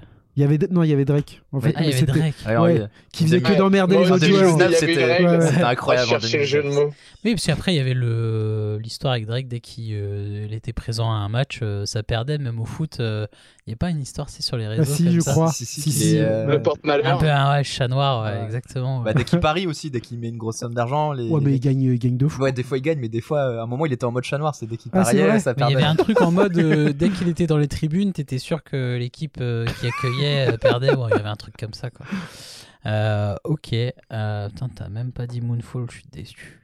Ah ben, non mais Moonfall, ça, ça a Alors, 12 ans. C'est C'est- Moi, Manu, il m'en a parlé de Moonfall et il est, C'est dans sur mon- Canal. Oui, bah, en fait, c'est c'est qui m'en a Je parlé savais pas ça. et je l'ai vu qu'il était sur MyCanal dis. et je me dis, euh, Oui, mais j'avais, enfin, j'y ai pas pensé parce que j'ai pas Canal, donc euh, je le. je me dis que pour Manu, il faut que je le regarde, mais Ouais. moi, il m'a tellement décrié le film. C'est Ah non, génial. Nous, on l'a vu au cinéma, c'est c'est génial. Ah non, mais mo- moi, alors tous ceux qui l'ont vu, que j'ai persuadé de, le- euh, de, de le voir, personne m'a dit, tout le monde m'a dit, c'est une merde, personne m'a dit, je suis dégoûté de l'avoir vu. Parce Ah, que Nous, on a rigolé, on n'a jamais autant. Alors, c'est pas une comédie, hein, on n'a jamais autant rigolé. Après, globalement, dans le c'est une merde, c'est pas non plus hyper positif. Mais non, mais ce genre de film, tu les vois normalement euh, en direct euh, tout DVD, tu vois. Donc c'est ça, ça n'arrive pas au cinéma. c'est Sharknado, les Non trucs. mais c'est ça. Sauf que c'est 150 millions de budget et que là, on, on peut pas vous dire la trame de l'histoire parce que c'est c'est trop marrant. Faut le découvrir. Il y a Alberi. Comment Il y a a Libéry. Si ça, ça vous convainc pas, avec Ouais. un fond vert. Plusieurs. Plusieurs Avec fonds verts. beaucoup de Beaucoup fonds de verts. fonds verts. Hein, Avatar. Euh, du coup, je vais en oublier Marocco, moi. C'est c'est bon, Quentin, t'es prêt ou j'y vais? Moi, je suis prêt, moi. Hein. J'aurais mais, les points depuis le mais non, mais c'est parce qu'en fait, moi, j'avais une reco depuis des mois, mais comme je croyais qu'on avait fait un podcast en février, je Ouais, je me souviens qu'il avait poussé. Les gars, j'ai une reco, on fait quand un podcast? Souvent, il nous l'a dit. Génial. Et tu vas rire, Manu, mais je crois que je te l'ai dit. c'est vrai, Je crois que je t'ai déjà dit ma reco. c'est possible. Non, ma Si, si, a C'est une reco cinéma. un tournoi, t'avais dit c'est bon, j'ai Marocco. J'ai cru qu'elle prochain dire c'est une podcast. reco si. Si, si.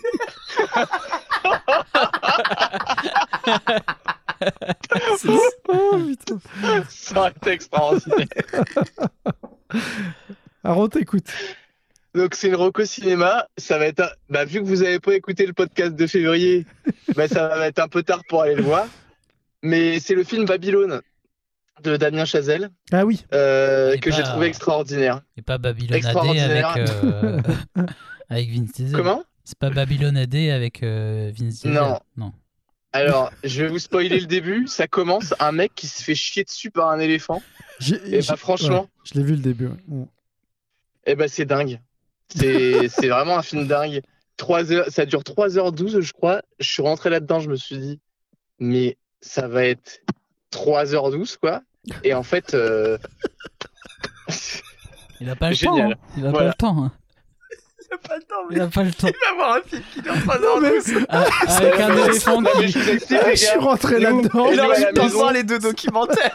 Non mais non, non, non, non, non, eh, vous vous rendez pas compte euh, le- comment c'est de s'organiser une soirée? Donc on a acheté une Ah, carte si, si, cinéma de compte. 5 de 5 tickets et ben on s'est dit plus- c'est le même prix d'aller voir un navet d'une heure et demie ou un truc de 3 heures hein. C'est le même prix. t'optimises, ouais. C'est ça qui est bon. T'optimises Bah t'optimises hein. Ouais.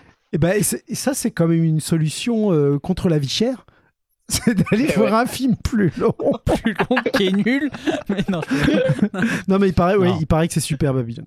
Effectivement. Ah moi c'est euh, c'est du gros gros euh, moment de cinéma. Après je sais pas ce que ça donne devant sa télé parce que de je pense que c'est un film qui doit se voir au cinéma non, ça donc vaut- vraiment dans des bonnes conditions Ça vaut pas avec un bon son et tout ça. Et ta position sur euh, la Terre plate? Bon, le- Alors, qui est, J'ai pas compris. qui est- qui est ta- J'ai pas, j'ai pas fait le lien non plus. Mais je sais pas. C'est j'avais- pas c'est grave. avec les, Parce les Oui, je pense qu'il est revenu sur sa sur-. Et puis sur Moonfall. Ah, sur Il y a du complot dans Bah oui, Moonfall. Ouais, ouais, tu spoil. Euh, moi, j'en ai plusieurs, mais comme ça fait plusieurs mois qu'on n'a pas fait, c'est pas grave. Moi, j'ai regardé un petit reportage sur, euh, sur Canal. J'aime bien les petits reportages de sportifs sur, euh, sur Canal. Et euh, face à face, une histoire de champion avec euh, Martin Fourcade et Robert Pires. Alors, moi, Robert Pires, faut savoir que. Ah qu'il y a rien, y a, ouais, il y a rien au-dessus, hein, même euh, Zizou, euh, tu peux me sortir Platini et tout. Moi, la c'est- Lune. Moi, moi, c'est Robert Pires. Non, même pas même Moonfall. euh, Stéphane Leitinger. même Stéphane Leitinger, il lui roule dessus. Euh, donc ouais, moi dès qu'il y a dès qu'il y a Pires ou Stallone, euh, c'est ma cam.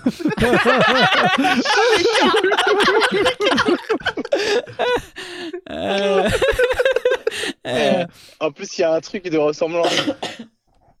Ouais, ils ont les cheveux noirs. non, et en fait, ce qui est cool, c'est qu'en gros, euh, Pires se met dans la, dans la peau d'un d'un biathlète et, et après, il y a un petit challenge à la fin. Mais c'est même pas ça qui est cool, c'est de voir toute la partie entraînement, la découverte du, du sport. Et en fait, l'histoire de Fourcade derrière, il joue un peu les Olivier Dacour, un peu en mode. euh, interviews, etc. Mais il se livre euh, autant Pires se livre que, que Fourcade.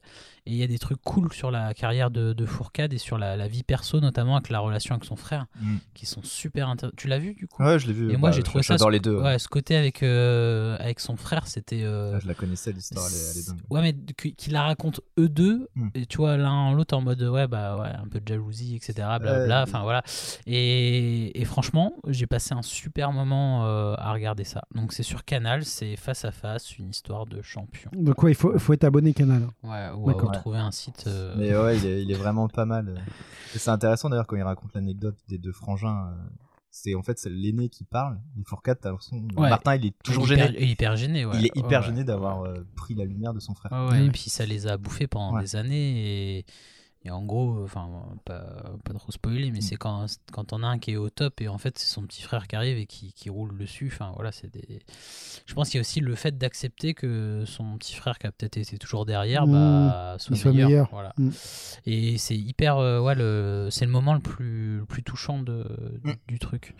Euh, Il y a ça, et moi, il y a une, une belle surprise. Euh, on en a parlé avec Manu au ciné. Alors, je misais pas un centime dessus, mais j'étais voir Donjons et Dragons. Ah oui. Mm. Ah, il me tentait. Ah, franchement, moi, il me tentait pas du tout au début. Je me suis dit, ça va être un gros nanar. Mais je me dis, allez, Moonfall une fois, on peut aller voir Donjons et Dragons. On peut aller tout voir après. Et franchement, euh, vraiment cool. Euh, J'ai rigolé, j'ai les scènes de combat sont cool. Le scénario, je m'attendais pas à ça. Et euh, c'est un truc qui tient la route, ça Mm. part pas dans tous les sens. Et franchement, euh, j'ai bien aimé le, le truc. Ouais. Non, mais Bah, on salue le- le- l'audace, hein, parce que c'est vrai que ça donnait. Ça faisait peur. hein. C'était un truc. Bah ouais, ouais, c'est- j'y aurais pas été, tu vois. Moi, j'aurais pas osé. Parce Non, qu'ils mais- ont fait une com de fou, hein. Ouais, de toute façon, il dure Pour, 1h30 euh, aussi. donc. non, et la bande-annonce, elle, est, elle, elle rend pas euh, justice au film. Ouais. Donc, c'est euh, peut-être ça qui le sauve, que du coup, t'as pas tout vu dans la bande-annonce, et du coup, tu Mm. découvres des trucs euh, hyper cool euh, dedans. Je. Non, mais en tout cas, c'est mieux que ce que fait Marvel au niveau blockbuster. hein, on, l'a- Ah on ouais, non, parle. bah, ah, Mais ça là, vaut pas le dernier Ant-Man. Oh, le dernier Ant-Man. Non, mais, mais non Le dernier Ah si, que Ant-Man, fantastique. Oui, allez Non, le mais- voir, foncez. Ah non, mais ce truc, j'ai tellement rigolé. C'est catastrophe. Modoc. Moi, j'ai. Non, mais. Nico, Ouais, Nico, tu l'as vu? Non, moi, je- moi, j'ai arrêté Marvel euh, à la fin Ah, mais du... là, faut que tu reprennes. Mais là, c'est le à la fin premier de nanar. Avengers. euh, Eh, tout se le passe dans dernier, poussière. Ouais, en fait, je- quand je- ils ont lancé le truc, euh, j'ai trop de retard aujourd'hui. mais Non, non, mais t'as bien Ouais, raison. t'as rien loupé. J'ai l'impression qu'ils auraient dû s'arrêter là et là ils. Ben là, Quantum Mania, c'est le premier vrai nanar, je pense, de, de Marvel. Ah, C'est. C'est Gardien de la Galaxie qui me tente là, mais. Ah oui, mm. Ouais, ouais, ouais. Ah, Gardien de la euh, Galaxie, j'ai ouais. hâte. Bah, ça sort demain, non? Ça c'est exactement. Ouais. Ou euh, on est quoi Ah non, ça sort aujourd'hui. On est quoi On est mercredi Ouais, bah, c'était aujourd'hui. on peut y aller. là. Bah, Ouais. les gars, on se fait la séance DA là, à 23h. Eh ben, comme d'hab. Et, et allez, deux, deux, pour, pour lier mes, mes passions entre Pires et Stallone, pareil, ça donne pas envie sur le papier, enfin visuellement, mais Tulsa King, la série avec Stallone, Ah oui. Ah franchement, c'est cool. C'est cool, c'est euh, Taylor Sheridan qui a écrit ça. Et euh, pour ceux qui connaissent, c'est celui qui est scénariste pour euh, Sicario. Il a joué dans. Enfin, il a arrêté d'être acteur maintenant, mais moi je l'ai connu dans Sons of Anarchy, qui est une série que j'aime bien aussi. Et il a un certaines qualités pour l'écriture. Et on retrouve un peu de, de ce côté un peu mafia, etc. Et. Et moi j'ai passé un bon, bon moment, là je regardais les notes là sur internet Mm. et il est plutôt bien, Ouais, plutôt bien noté. bien, ouais. ouais. Et voilà, c'était cool. Voilà, je m'arrête là, j'ai fait du Stallone, du Pires, euh, je pense que c'est. Une petite, euh, une petite Rocco Picard Ah, Euh, bah non, mais figurez-vous que j'ai un congélateur maintenant depuis un mois et j'ai toujours été, été le remplir chez Picard. Et, et je vous dis ça, euh, euh, ça vient du fond du cœur. C'est la pure vérité. Je, je crève d'envie d'aller acheter des croque euh, des Défendant merde. Non, non, non. euh, Ah, comment ça s'appelle la, la viande avec le jambon au milieu là, poulet, jambon, fromage là. Un friand? Cordon bleu? Cordon- non. Cordon bleu, voilà, Cordon au bleu. comté. Ils font des super cordons bleus au comté chez Picard. Donc, Ah, euh, Je sais pas s'il restera des auditeurs. Ça, c'est une petite Rocco aussi. mais là, ça part, ça part en couille. C'est peut-être possible que je fasse. Non, non, tu vas me laisser ça, Manu. Je vais... Ça, Non, non, je vais, je vais laisser. faire un épisode spécial reco. Ah, On va le peut-être. couper. Peut-être. Parce Non, que là, non, on est à 25 minutes. On va de tout laisser de toute façon. Euh, bon, tu, tu retires pas ton, ton trou de mémoire à un moment là où tu nous as lancé Non, sur bah les si. classements Mais si, je vais, le- je vais le lancer. Mais Ah, mais laisse-le pour que Quentin il vive ce moment. non, je vais le couper. il est parti à un moment, il est parti sur les classements plus, et il y a eu un gros trou, il n'y Et a en plus fait, rien. je, non, je vais t'expliquer. C'est qu'en fait, j'étais en train de regarder ce truc-là. Et j'étais en train d'essayer de lire le classement et en me rendant compte que c'est ça le classement. Et donc, j'étais en train de me dire, mais je comprends rien à ce qu'il a fait. Le je truc- regardais le calendrier. Le truc où c'est écrit calendrier en gros, en police 24. Et tu sais, j'étais là en train d'essayer de parler et puis de me dire, mais il est où le résultat? Voilà. La morale de l'histoire, c'est que on fait peu d'épisodes, mais c'est toujours très bien préparé. Hier- l'horlogerie. hi- ouais, hier, j'ai envoyé un message à les gars, on va pas être prêts, on va pas le faire demain. Quelqu'un qui a dit on maintient. Ouais, j'ai dit je ferais ça euh, devant la télé. Bon, j'ai arrêté de bosser à 23h, donc j'ai fait ça aujourd'hui à 19h. voilà. Arrivé là, t'as- pas été devant la télé, du coup, voilà. Mais on remercie Kéké parce qu'à mon avis, sans Kéké, cet épisode du mois de mai, croyez-moi, il était pas au mois de mai. hein. C'est très possible. Il était-. Ouais. Il était, était en juillet peut-être. Non mais on va essayer de, Ouais, on va pas vous prendre, mais on va essayer de, de- d'être plus sûr. régulier. euh, au moins là, faire un petit épisode sur juin sur les, les fins de challenge. Euh, Oui. Ce serait on bien. peut peut-être s'en faire un, euh, s'en faire un. euh, Spécial vidéo. Si tu dis au challenge, je te dis tout de suite que ça n'arrivera pas. Ok, bah je vais pas le dire. Il s'enflammait. non mais parce que moi je me vois amener tout le matos. Alors, vu le programme du samedi, je pense déjà le samedi soir c'est mort. Qui est là pour arbitrer Non, nous on a podcast. ouais, non mais bon, ça va. Et l'arbitrage, ça va être un enfer. Non bah ouais, mais là c'est pareil, c'est- ça va être un, un bon moment.